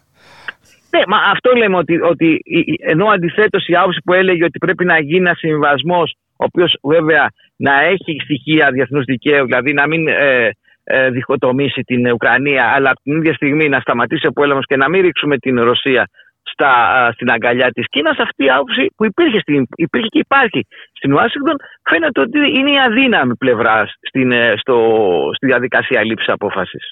Να γυρίσουμε από εκεί από όπου ξεκινήσαμε. Την Ιρανο-Σαουδαραβική συμφωνία με κινεζική μεσολάβηση. Τα κίνητρα της Ισλαμικής Δημοκρατίας είναι νομίζω διαφανή. Πρόκειται άλλωστε και σε μια χώρα σε κλειό κυρώσεων. Για τη Σαουδική Αραβία αξίζει να βασανίσουμε το μυαλό μας λίγο περισσότερο. Αυτόν τον αναπροσανατολισμό θα τον συσχετίζαμε και με την φιλοδοξία του ισχυρού άνδρα του βασιλείου του διαδόχου Μοχάμεντ Μπιν Σαλμάν να διαφοροποιήσει την Σαουδαραβική οικονομία, πράγμα που τη βάζει βεβαίως σε ένα τελείως άλλο μοντέλο από αυτό της μονοκαλλιέργειας πετρελαίου και της ανακύκλωσης πετροδολαρίων. Θα πρέπει να πούμε βέβαια ότι αυτή δεν είναι μια συμφωνία κεραύνων στην αιθρία. Ήδη οι Σαουδάρες με τους Ιρανούς μιλούν στο Ιράκ 2 χρόνια περίπου ακριβώς. Δεν είναι κάτι καινούριο. 2 νομίζω ότι είναι οι παράγοντες που παίζουν πολύ σημαντικό ρόλο στην αποφάση αυτών των Σαουδαράβων. Ο ένας είναι η κακή πορεία του πολέμου στην Ιεμένη. Πίστευαν ότι στην Ιεμένη θα κάνουν εντός περίπατο. Δεν έκαναν, όχι μόνο δεν έκαναν περίπατο, αλλά φαίνεται ότι έχουν πολύ μεγάλες απώλειες. και πολύ μεγάλα ρίσκα ασφάλειας στην Ιεμένη. Δέχονται επιθέσεις σε δικά τους εδάφη. Και το εσωτερικό της Σαουδικής Αραβίας.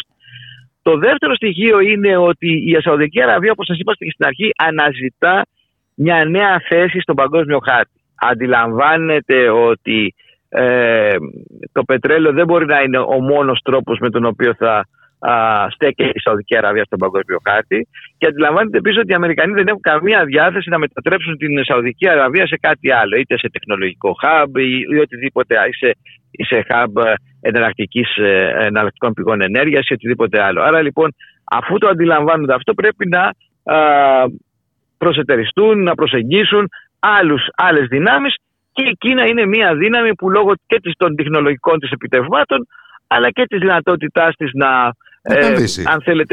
να επενδύσει, μπορεί να είναι αυτός ο εταίρος. Οι Ηνωμένες Πολιτείες μέχρι τώρα βλέπουν τη Σαουδική Αραβία μόνο ως αγοραστή. Μόνο ως, αν θέλετε, πολιτή πετρελαίου και αγοραστή κυρίως οπλικών συστημάτων ή και άλλων συστημάτων αεροπλάνων, πολιτικών αεροπλάνων κτλ. Πορικών αεροπλάνων κτλ.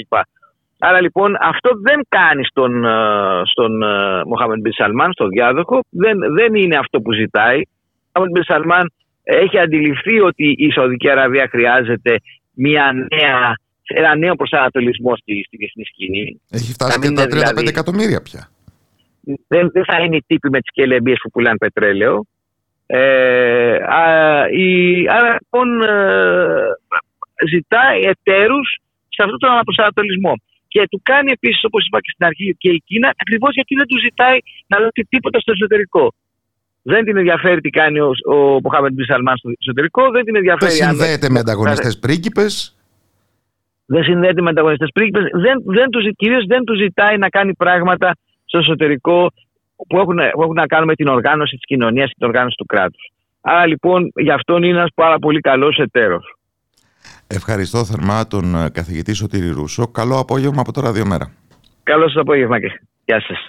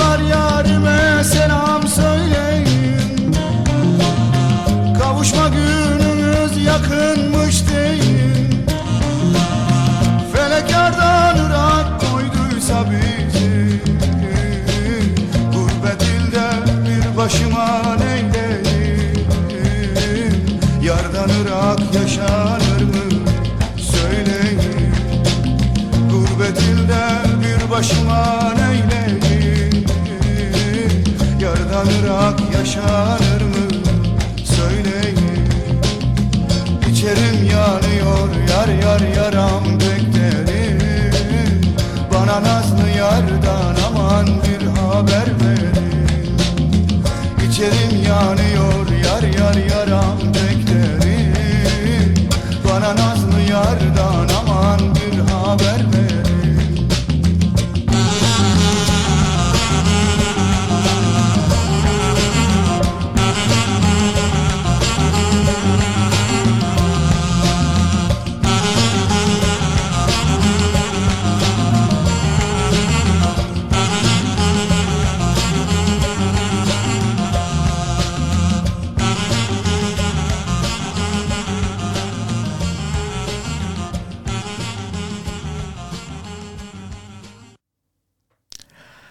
Επιτρέψε μας να περιαυτολογήσουμε.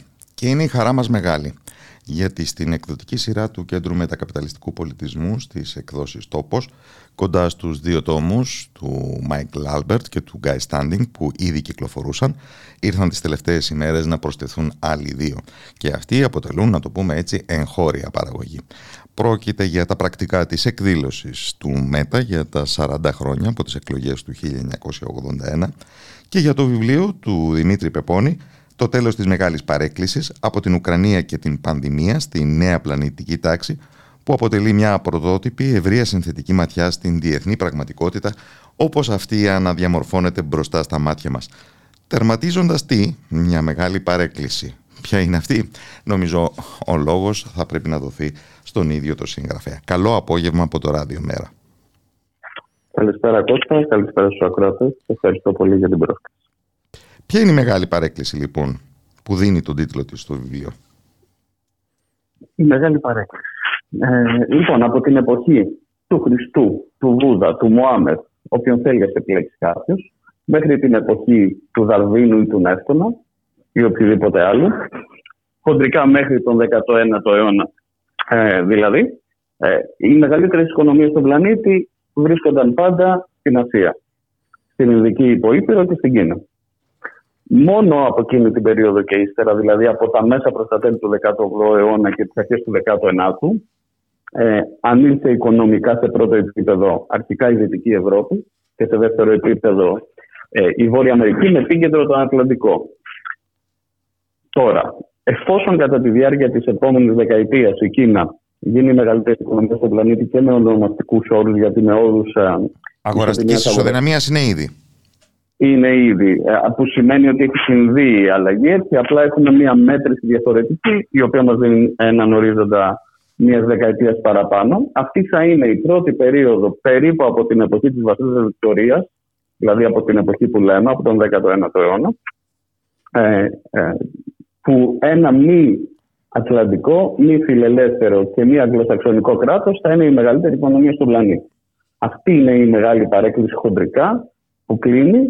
Και θα πρέπει να τονίσουμε ότι ακολουθεί η Ινδία από πίσω, η οποία θα παγιώσει αυτή τη μεταβολή, άσχετα αν αυτή τη στιγμή για τους δικούς τους λόγους οι Ηνωμένες Πολιτείες θέλουν συνέχεια να τοποθετούν την Ινδία από την Κίνα. Αυτό δεν αλλάζει. Είναι σαν να λέμε ότι επειδή η Γαλλία και η Γερμανία ήταν εχθροί, δεν ήταν κέντρο η Ευρώπη της παγκόσμιας οικονομίας, επειδή ανταγωνίζονταν. Δεν έχει σημασία αυτό. Αυτό δείχνει ότι οι μεταβολές αυτές δεν μπορούν να ανατραπούν. Οπότε η μεγάλη παρέκκληση είναι ουσιαστικά η απώλεια της κεντρικότητας που είχε ο Ατλαντικός κατά τους δύο τελευταίους αιώνες, σε παγκόσμιο επίπεδο, όχι σε επίπεδο σχέσεων Ευρώπης-Αμερικής, και η επιστροφή των παραδοσιακών δυνάμεων μεγάλων της Ασίας. Ο υπότιτλος του βιβλίου το αγκυρώνει σε ολότελα επίκαιρες εξελίξεις. Την Ουκρανική σύγκρουση και την πανδημία. Αλλά υποδεικνύει μια νέα πλανητική τάξη. Mm-hmm. Πώς ζυγίζονται αυτά τα δύο? Θα μπορούσαμε να πούμε ότι αποτελούν συμπτώματα κατά τη μετάβαση προς μια νέα πλανητική τάξη με βάση τις δυνάμεις που έχουν αναπτυχθεί. Δηλαδή όχι μόνο με βάση τη θέληση που έχουν οι ΗΠΑ ή η Κίνα. Τώρα, η Ουκρανία ειδικότερα. Όπως το βλέπουμε στη Μέση Ανατολή, με τη συμφωνία παραδείγματος χάρη με τη διαμεσολάβησης της Κίνας, της Σαουδικής Αραβίας και Ιράν. Και μόλις είχαμε την κουβέντα της αυτή την εκπομπή προηγουμένως, ναι. Πολύ ωραία. Αυτά είναι τα πρώτα δείγματα, είναι η χαραυγή της μετααμερικανικής ή μεταμονοπολικής εποχής στη Μέση Ανατολή. Το ίδιο είδαμε και στην Κεντρική Ασία ή το βλέπουμε. Ο πόλεμος στην Ουκρανία είναι η απαρχή με πολύ μεγαλύτερες αντιστάσεις, γιατί είναι πολύ πιο κρίσιμο το πεδίο της μετααμερικανικής εποχής στην Ανατολική Ευρώπη, στην Ευρώπη γενικά. Μπορούμε να το δούμε και στην Ευρώπη γενικά, εάν το σταθμίσουμε και δεν λέμε τις λέξεις Δύση-Ανατολή. Δηλαδή ότι μπορεί να αλλάξει η ηγεμονική θέση που έχουν οι ΗΠΑ και η επιρροή που ασκούσαν στην Ευρώπη, ότι μπορεί να φύγει, αν και τώρα έχει μπετοναριστεί η επιρροή της Αμερικής με αφορμή τον πόλεμο της Ουκρανίας, αλλά αυτό δεν ξέρουμε πόσο μακρινό είναι. Μην ξεχνάμε ότι το 2003 η Γαλλία, η Αγγλία, η Γερμανία ήταν στους δρόμους. Μην ξεχνάμε ότι το Ηνωμένο Βασίλειο. Εν ώψη της εισβολής του Ιράκ. Φυσικά. Και μην ξεχνάμε ότι το Ηνωμένο Βασίλειο, ο κοντινότερος σύμμαχος των Ηνωμένων Πολιτειών και παραδοσιακότερος τουλάχιστον, ήταν το πρώτο κράτος που άνοιξε το χώρο για την είσοδο και τη συμμετοχή ευρωπαϊκής χώρας ή δυτικής χώρας στην Ασιατική Τράπεζα Επενδύσεων. Το ότι τώρα, με αφορμή την Ουκρανία, έχει και ανασυσπηρωθεί όλος ο ευρωατλαντικός χώρος, δεν αναιρεί αυτά τα πράγματα που έχουν συμβεί. Και επίσης μην ξεχνάμε. Γιατί είναι εξέλιξη στη μακρά κλίμακα. Και δεν μπορούν συνέχεια οι Αμερικανοί να ψηφίζουν δημοκρατικούς. Δεν μπορεί να συμβαίνει αυτό. Δηλαδή, άμα οι καλές σχέσεις Ευρώπης-Αμερικής, Ευρωπαϊκής Ένωσης δηλαδή, εξαρτώνται μόνο όταν είναι η δημοκρατική στην κυβέρνηση, τι να κάνουμε. Αυτό δεν είναι και πολύ δημοκρατικό άλλωστε. Και η πανδημία στην οποία αφιερώνεται το επίμετρο του βιβλίου. Τώρα εδώ περνάμε σε ένα άλλο επίπεδο, το οποίο δεν σταθμίζει τόσο πολύ τα κράτη και υπ' αυτή την έννοια είναι και πιο φουτουριστικό. Δείχνει μακρές τάσεις χωρίς να σταθμίζει τη γεωπολιτική και το χώρο τόσο πολύ, αναδεικνύοντας βέβαια ζητήματα. Αφού πριν σε ένα άλλο μέρος, στο τρίτο μέρος, έχουμε κάνει μια προσπάθεια να δείξουμε κάποιες μακρές δομές, όπως το ζήτημα της εκβοσμίκευσης, της δημογραφίας, της τεχνολογίας, και να δείξουμε ότι μπορεί να είναι πιο πεζά τα πράγματα από ό,τι έχουμε στο μυαλό μας. Στο τελευταίο μέρος του βιβλίου τώρα, με αφορμή την πανδημία, βλέπουμε κάποιες μεταβολές οι οποίες ήρθαν με αφορμή κυρίως στις καραντίνες, έτσι, και μπορεί να συνεχιστούν, οι οποίες συνδυάζουν από τη μία την φυσική κινητικότητα στον χώρο και από την άλλη μία υπερπαγκοσμιοποίηση σε επίπεδο τεχνολογικό. Έχουμε αυτή την αντίθεση και αντίφαση που έχει πολύ μεγάλο ενδιαφέρον, την οποία είδαμε έντονα στην πανδημία. Και δεν θα πρέπει να σκεφτόμαστε ότι επειδή τέλειωσαν τα μέτρα, έχει τελειώσει η όλη κατάσταση. Γιατί... Όχι, δημιουργήθηκε ένα προηγούμενο. Και νομικό φυσικά και πολιτικό. Και βέβαια ακούσαμε για lockdown υγειονομικό. Σε κάποια φάση αργότερα ακούσαμε για κλιματικό lockdown, ανεξάρτητα αν δεν έχει έρθει. Και τι είναι όλα αυτά? Όλα αυτά είναι κρίσεις στα οποία έχει προσθεθεί και μια ενεργειακή, η οποία είναι η δομικότερη και βασικότερη όλων. Δεν μιλάω για οικονομική απλά, σε συνάφεια, μιλάω για κρίση ενεργειακή και για κρίση στην παραγωγή και στη διακίνηση κάποιων προϊόντων τα οποία είναι ζωτικά για όλο τον πλανήτη.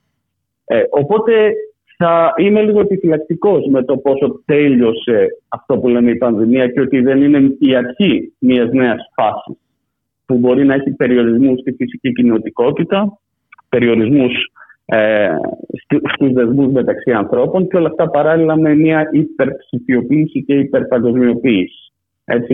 Με την έννοια όχι την παραδοσιακή στην Αμερική, δηλαδή η φυσική παγκοσμιοποίηση μπορεί να έχει μια απομείωση, αλλά να έχουμε εκτεχνίκευση σε πάρα πολλά επίπεδα. Είναι μια αντίφαση, είναι όπως ο αναβολισμός και ο καταβολισμός στον οργανισμό του ανθρώπου. Αυτό.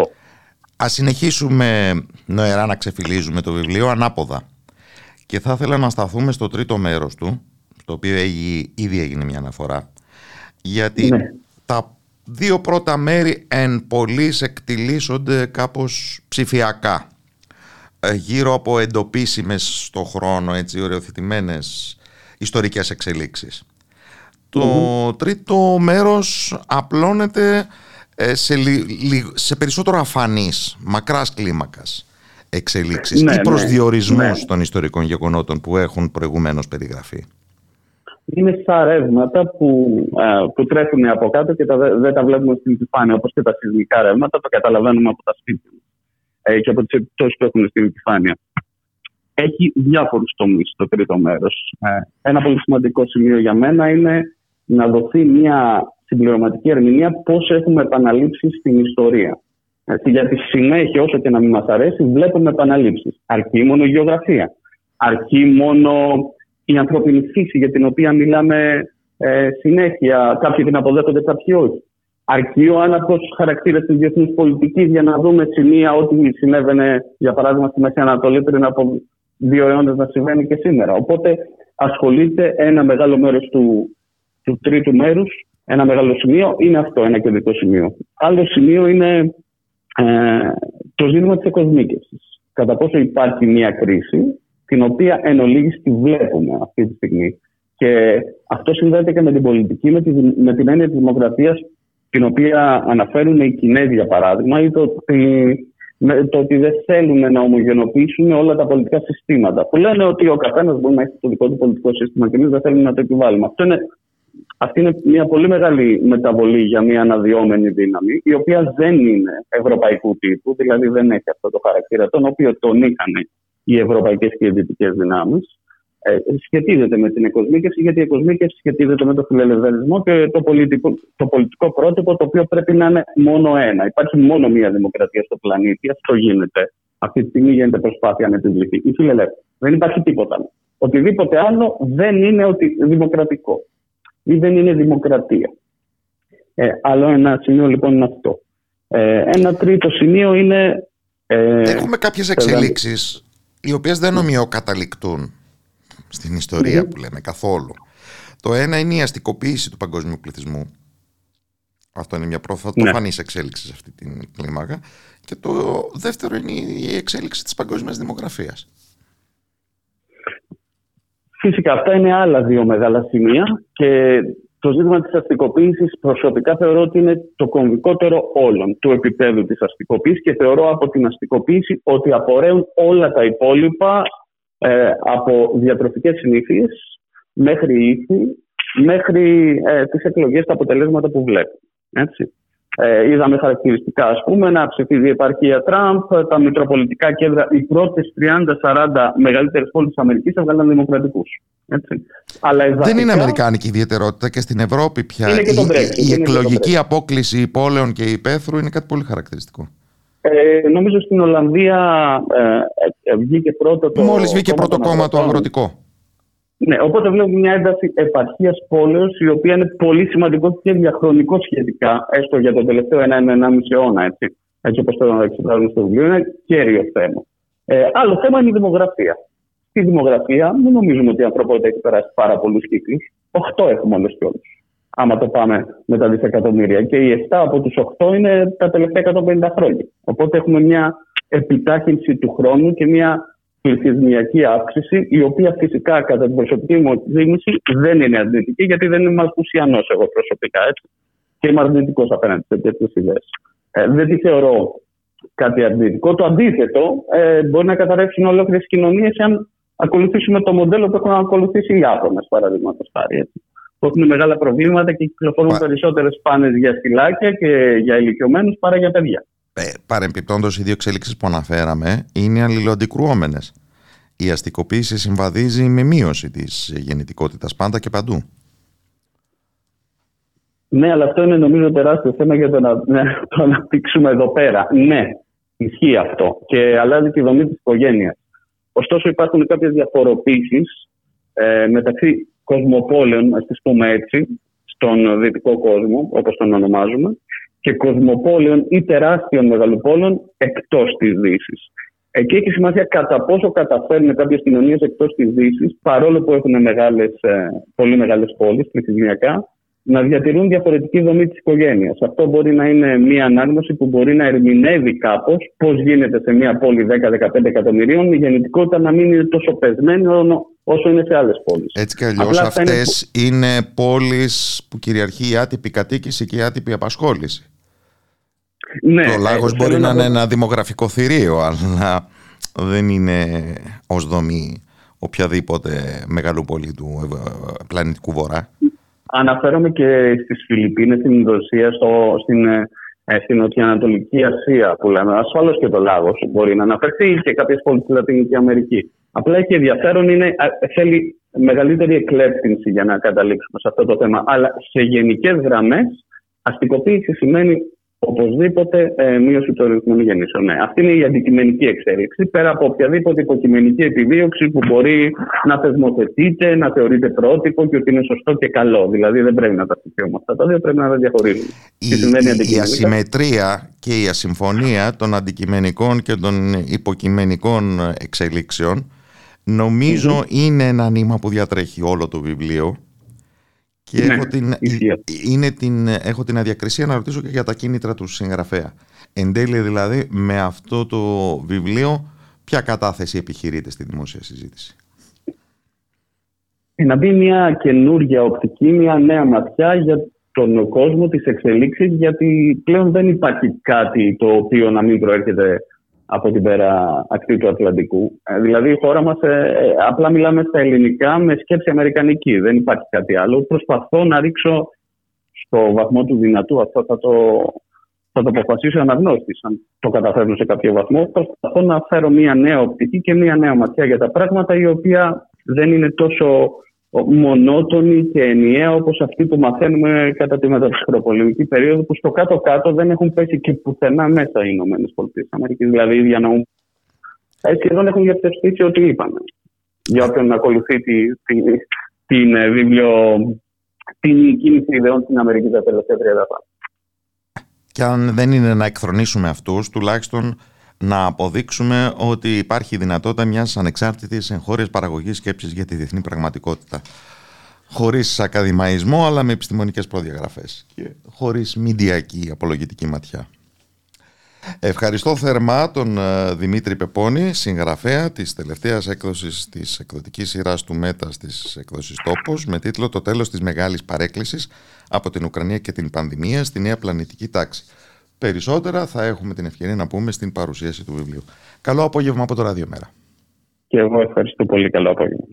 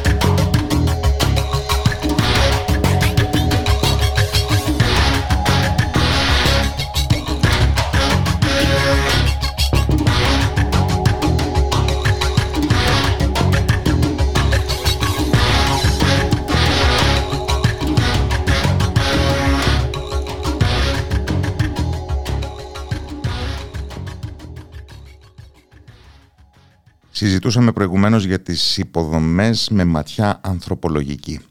Υπάρχει όμως και η καλλιτεχνική ματιά και υπάρχει το ερώτημα πώς μπορούν να συνομιλήσουν οι σύγχρονοι δημιουργοί αλλά και όλοι εμείς με έναν εμβληματικό χώρο της εκβιομηχάνησης της χώρας, τον ατμοηλεκτρικό σταθμό της ΔΕΗ στο Νέο Φάληρο, έναν χώρο ο οποίος συμπυκνώνει βέβαια ένα βαρύ ιστορικό φορτίο, αποτυπώνει το ίδιο ένα μοντέλο ανάπτυξης και κοινωνικής οργάνωσης και τώρα παραδίδεται, να το πούμε έτσι, στα χέρια των καλλιτεχνών που κινητοποίησε η έκθεση This Current Between Us που θα συνεχιστεί μέχρι και τον Απρίλιο εκεί στο Νέο Φάληρο.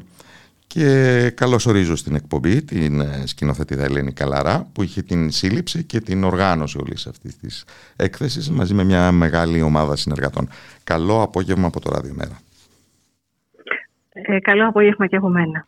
Ο αγγλόφωνος τίτλος This Current Between Us, αυτό το ρεύμα ανάμεσά μας ή αυτό το ρεύμα που μας διαπερνά, είναι φαντάζομαι η θελημένα αμφίσιμος, γιατί έχει να κάνει ακριβώς με το ίδιο το ηλεκτρικό ρεύμα που διαπερνά τα πάντα σε μια νεωτερική κοινωνία, αλλά και μια ενέργεια, ένα ρεύμα που διαπερνά τις σχέσεις.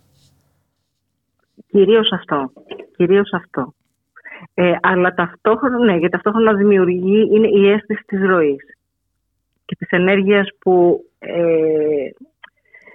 είτε το θέλουμε είτε όχι υπάρχει ανάμεσά μας. Αλλά υπάρχει και η μνήμη η οποία ρέει ανάμεσά μας. Και αυτό πώς έρχεται να συναντηθεί με έναν πρώην εργοστασιακό χώρο? Κυρίως έχει από την λειτουργία του χώρου, που ήταν παραγωγή ηλεκτρικής ενέργειας και ταυτόχρονα είναι ένας χώρος ο οποίος φέρει όλες τις ας πούμε κοινωνικοπολιτικές εκφάνσεις ανάπτυξης της Ελλάδας. Και είναι πολύ ενδιαφέρον το ότι συντηρούν τα αρχεία της ΔΕΗ που ένα μέρος τους έχει ο επισκέπτης την ευκαιρία να δει μέσα σε αυτή την έκθεση.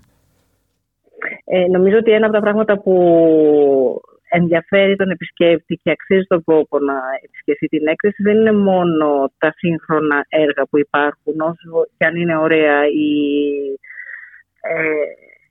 αλλά κυρίως τα ψήγματα μνήμης που ανασύρουμε από το ιστορικό αρχείο της ΔΕΗ και μαζί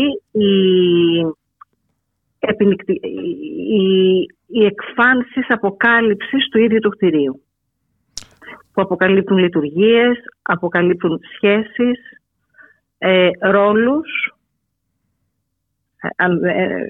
Νομίζω ότι αυτά είναι, είναι δηλαδή πέρα από την έκθεση. Είναι ένας χώρος πραγματικά εντυπωσιακός.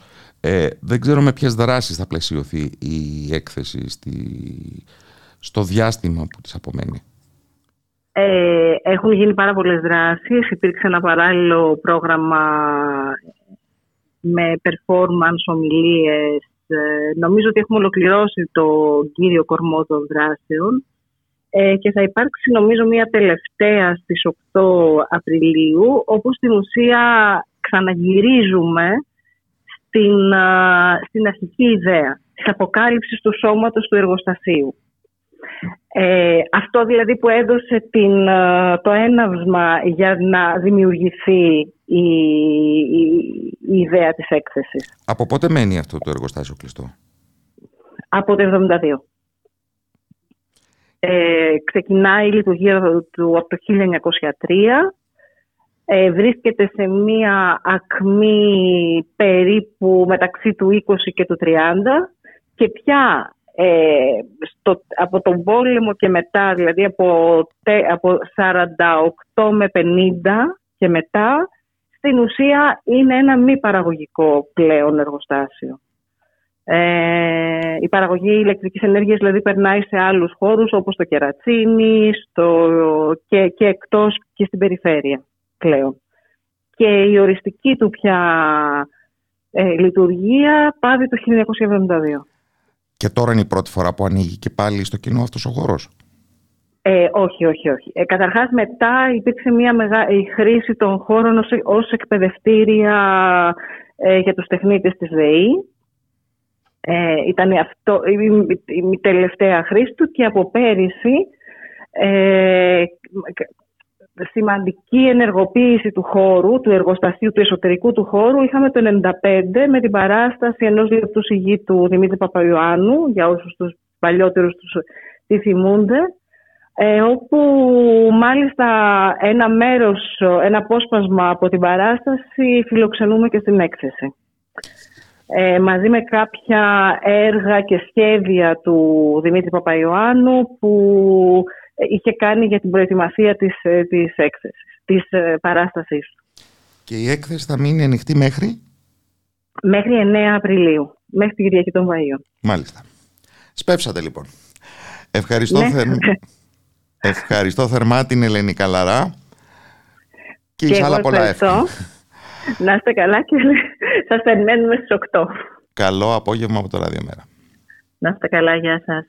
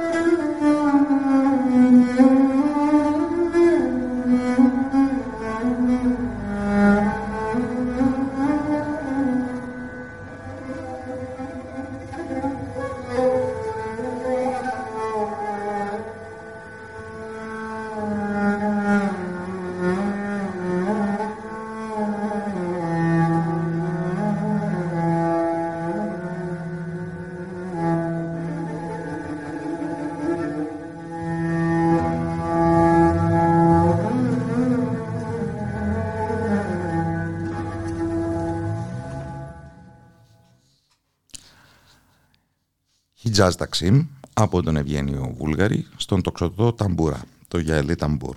Καλή ευκαιρία να τα ακούμε αυτά πάντοτε.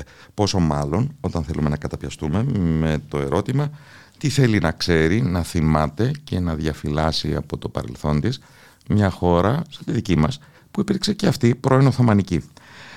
Είναι με έναν τρόπο το αντικείμενο που αναδεικνύει ο συλλογικός τόμος Οθωμανικά μνημεία στην Ελλάδα, κληρονομιές υποδιαπραγμάτευση, ο οποίος προέκυψε από ένα τριήμερο συνέδριο στη Γαλλική Σχολή Αθηνών το 2019 και ένα πενταετές ερευνητικό πρόγραμμα, και έχει ως συνεπιμελητές τον Ηλία Κολοβό του Πανεπιστημίου Κρήτης, τον Γιώργο Πάλι του Τμήματος Ιστορίας και Αρχαιολογίας του Καποδιστριακού Πανεπιστημίου και τον Παναγιώτη Πούλο, επίκουρο καθηγητή Εθνομουσικολογίας στο Καποδιστριακό Πανεπιστημίο, τον οποίο και καλωσορίζω στην εκπομπή.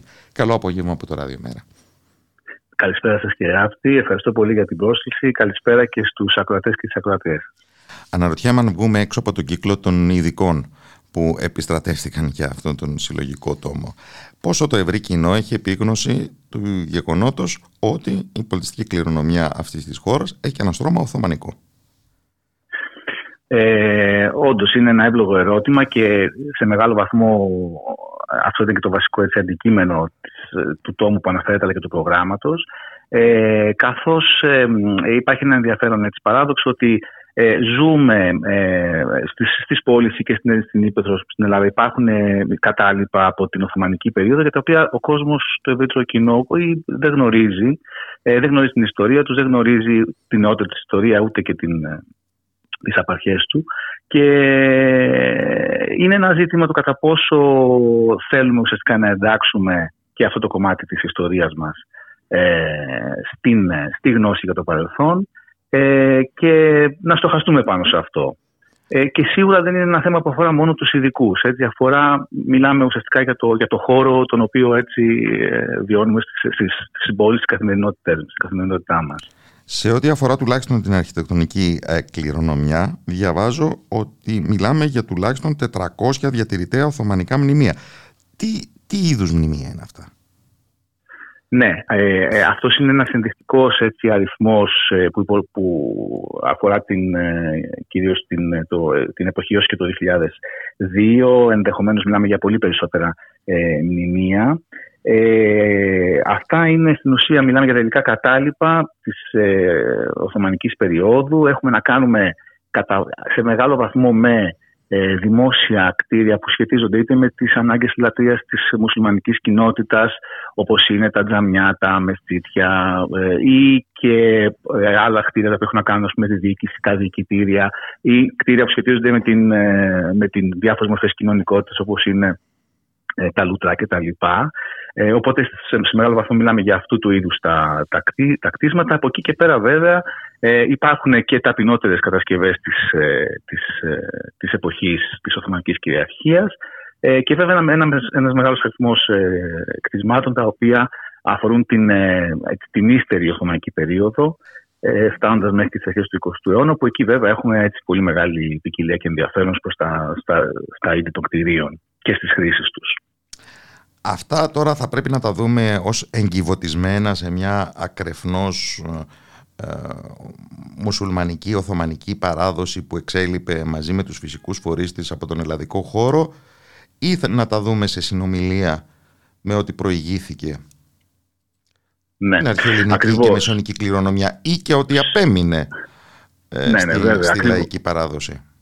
Ναι, και τα τρία επίπεδα που θίγεται είναι πολύ σημαντικά και είναι και ουσιαστικά μέσα και στα ενδιαφέροντα της ερευνητικής μας δουλειάς. Προφανώς μιλάμε για μια κληρονομιά η οποία φυσικά συνομιλεί, σχετίζεται, αντλεί στοιχεία από τις παραδόσεις της ευρύτερης γεωγραφικής περιοχής, παλαιότερες.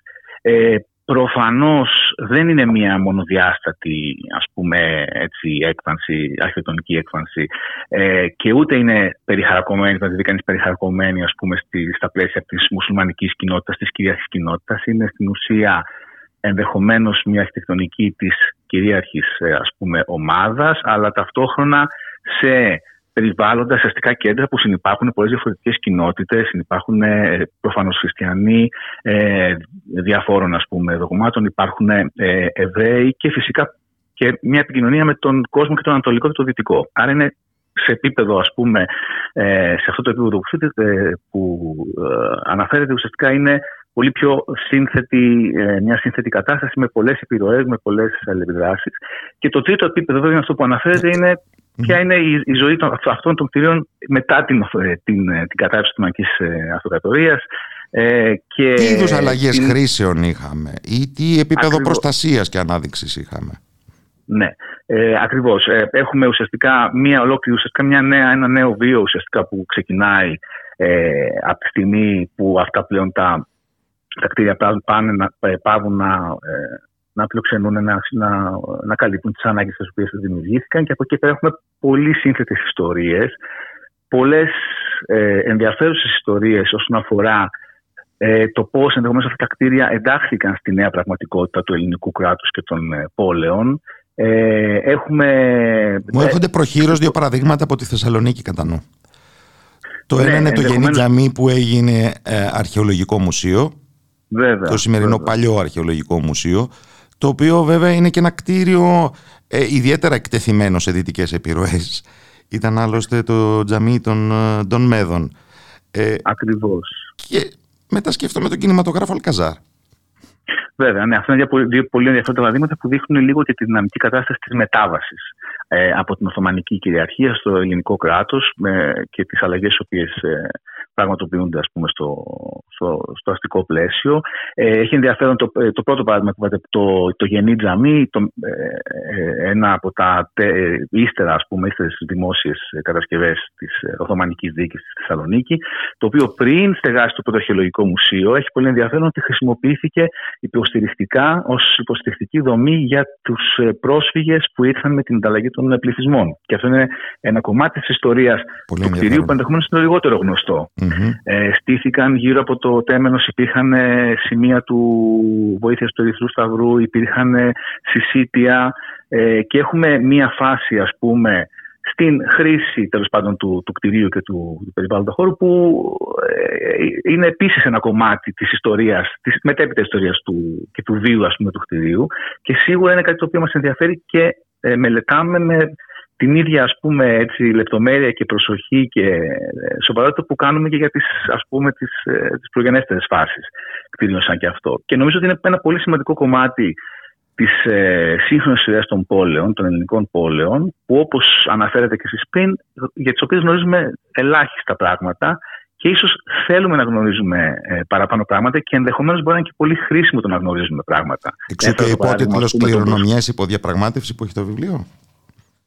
Ακριβώς, ναι. Αναφέρεται ακριβώς αυτό το ζήτημα της πολλές φορές αμφιθυμίας ή ενδεχομένως πολλές φορές μιας αμφίθυμης αντιμετώπισης της κληρονομιάς. Που... Υπήρξε μια περίοδος κατά την οποία αντιμετωπίστηκαν ως εχθρικά κατάλοιπα. Σίγουρα, ακριβώς. Και παραδόθηκαν στην κατεδάφιση. Ακριβώς. Έχουμε αυτά τα περιστατικά φυσικά, τα οποία όμως οδήγησαν και στο να καλλιεργηθεί συνείδηση και η σχετική, ας πούμε, σχετικό θεσμικό πλαίσιο για να προστατευτούν πολλά από αυτά. Αυτό που βρίσκω εγώ πολύ ενδιαφέρον, κυρίως πέραν από το θεσμικό πλαίσιο της διαφύλαξής τους κτλ., είναι πολύ ενδιαφέρον στις συνειδήσεις του ευρύτερου, ας πούμε, εκείνου που αναφέρατε, πώς αυτά τα κτίρια ενδεχομένως σταδιακά, όσο πιο πολύ γνωρίζει κανείς στην ιστορία του, έρχονται και εντάσσονται στην ευρύτερη, ας πούμε, αντίληψη για το παρελθόν και την ιστορία μας. Και αυτό, νομίζω, χαρακτηρίζει πολύ το τελευταίο διάστημα και το βρίσκω πολύ, πολύ ενδιαφέρον, μια πολύ δυναμική κατάσταση. Λόγω χάρη το Αλατζάι Μαρέτ της Θεσσαλονίκης ως εκθεσιακός χώρος. Θα μπορούσαμε να αναφέρουμε αυτό, ακόμα και να μιλήσουμε για την Αθήνα, το Φετιέ Τζαμί στη Ρωμαϊκή Αγορά, το οποίο σχετικά προσφάτως αναστηλώθηκε, είναι ανοιχτό στο κοινό και επισκέψιμο πολλές φορές. Υπάρχουν εκδηλώσεις που συνδυάζονται και με άλλα παρακείμενα κτίρια που επίσης στέγασαν. Μπορεί να μην ήταν οθωμανικές κατασκευές, αλλά έχουν γίνει και πόλος έλξης ενός κάποιου τουριστικού ρεύματος από Τουρκία. Από Τουρκία, έτσι συγκροτημένα, δεν το γνωρίζω. Σίγουρα όμως, δεδομένου ότι έχουμε μια μεγάλη έκρηξη του θεματικού του τουρισμού και το κομμάτι που αφορά την Οθωμανική περίοδο της Ελλάδας, έχει μπει και αυτό μέσα σε αυτό το πλαίσιο. Μπορεί να υπάρχει σίγουρα ενδιαφέρον από την Τουρκία, αλλά σίγουρα υπάρχει και ενδιαφέρον και από έναν γενικότερο τουρισμό, ο οποίος θέλει να δει και να γνωρίσει διαφορετικές, ας πούμε, ιστορικές φάσεις που ενδεχομένως μέχρι τώρα παρέμειναν λιγότερο γνωστές και λιγότερο φωτισμένες. Και κυρίως έχει αναπτυχθεί, εκτός από αυτές τις αλλαγές στη συνείδηση του ευρύτερου κοινού, η επιστημονική κοινότητα που ασχολείται πια με αυτό το αντικείμενο. Ναι, αυτό είναι, χαίρομαι που το τονίζετε, γιατί αυτό είναι και ένας από τους βασικούς στόχους του προγράμματος και του βιβλίου, του τόμου που αναφέρατε. Ένας από τους βασικούς στόχους λοιπόν ήταν κατά κάποιο τρόπο να συσπυρώσουμε, να συγκροτήσουμε, να δημιουργήσουμε ένα δίκτυο ερευνητών, επιστημόνων, επαγγελματιών, όχι στενά και μόνο ανθρώπων που ασχολούνται με την αρχαιολογία ή την αρχιτεκτονική ιστορία, αλλά και από άλλες επιστημονικούς χώρους, παιδεία και ενδιαφέροντα, δηλαδή και όσοι ασχολούνται με την πολιτική κοινωνία, την ανθρωπολογία, την ιστορία, τη δημόσια ιστορία. Και αυτό το οποίο νομίζω συμβάλαμε ήταν να φτιάξουμε αυτό το δίκτυο, το οποίο πλέον λειτουργεί ως μια δυναμική κατάσταση. Υπάρχει μεγάλη ανταλλαγή γνώσης μεταξύ των μελών. Ένα μέρος αυτού του δικτύου συμμετέχει στον τόμο. Εδώ πρέπει να αναφέρω ότι ο τόμος γράφουν μέσα, συμμετέχουν 51 συγγραφείς με 27 κείμενα. Οπότε καταλαβαίνετε ότι υπάρχει παραγωγή καινούριας γνώσης, νέων στοιχείων, μελετών, θέσεων για αυτά τα ζητήματα που συζητήσαμε. Και ναι, αυτή η νέα κοινότητα που φυσικά αντλεί από προγενέστερους μελετητές που είχαν επίσης προσφέρει πολλά στον χώρο, εξελίσσεται, έχουμε πολύ διευστικευμένη γνώση, πλέον υπάρχει μέρος της επιστημονικής κοινότητας που έχει άμεση πρόσβαση στην αρχαιακή έρευνα για τα μνημεία. Αυτά, ξέρετε κύριε Ράπτη, μπορεί να έχουμε κτίρια τα οποία βρίσκονται στην Αθήνα, για τα οποία, τον οποίο όμως την ιστορία, την ανέγερση, την επισκευή, ακόμα και το προσωπικό το οποίο ουσιαστικά τα στελέχωσε, πρέπει να πάει κανείς στην Κωνσταντινούπολη για να βρει τα στοιχεία και να μελετήσει τα οθωμανικά αρχεία εκεί. Και πλέον όντως η νέα κοινότητα, κοινότητα των επιστημόνων έχει αυτές τις δεξιότητες και συνεχώς νομίζω εμπλουτίζεται και διαβαίνεται αυτή η κοινότητα. Και γνωρίζουμε πράγματα τα οποία πριν από κάποιες δεκαετίες ήταν εντελώς άγνωστα, αδιανόητα θα έλεγα. Όπως για παράδειγμα, ποιο μπορεί να είναι το όνομα, ποιος μπορεί να ήταν ο Μουεζίνης, στο φετιέ τζαμί στη Ρωμαϊκής Αγορά. Λέω ένα παράδειγμα λόγω ειδικού ενδιαφέροντος. Και πολλά άλλα βέβαια. Δεν μένει λοιπόν παρά να ευχηθούμε και εις άλλα πολλά. Ευχαριστώ πολύ και εκ μέρους και των συνδεδεμενικών, και βέβαια να αναφέρω ότι φυσικά όλους τους συνεργάτες, τους συγγραφείς, δεν είναι δυνατόν να αναφερθώ έτσι ονομαστικά εδώ, και τη Γαλλική Σχολή Αθηνών, η οποία υποστήριξε το ερευνητικό πρόγραμμα και την έκδοση, φυσικά τα ιδρύματά μας, Πανεπιστήμιο Αθηνών, Πανεπιστήμιο Κρήτης, και τις εκδόσεις Καπών, έτσι που επιμελήθηκαν τον τόμο εκδοτικά. Ευχαριστώ πολύ τον Παναγιώτη Πούλου του Πανεπιστημίου Αθηνών. Καλό απόγευμα από το Ράδιο Μέρα. Ευχαριστώ κύριε Άρτη, καλό σας απόγευμα.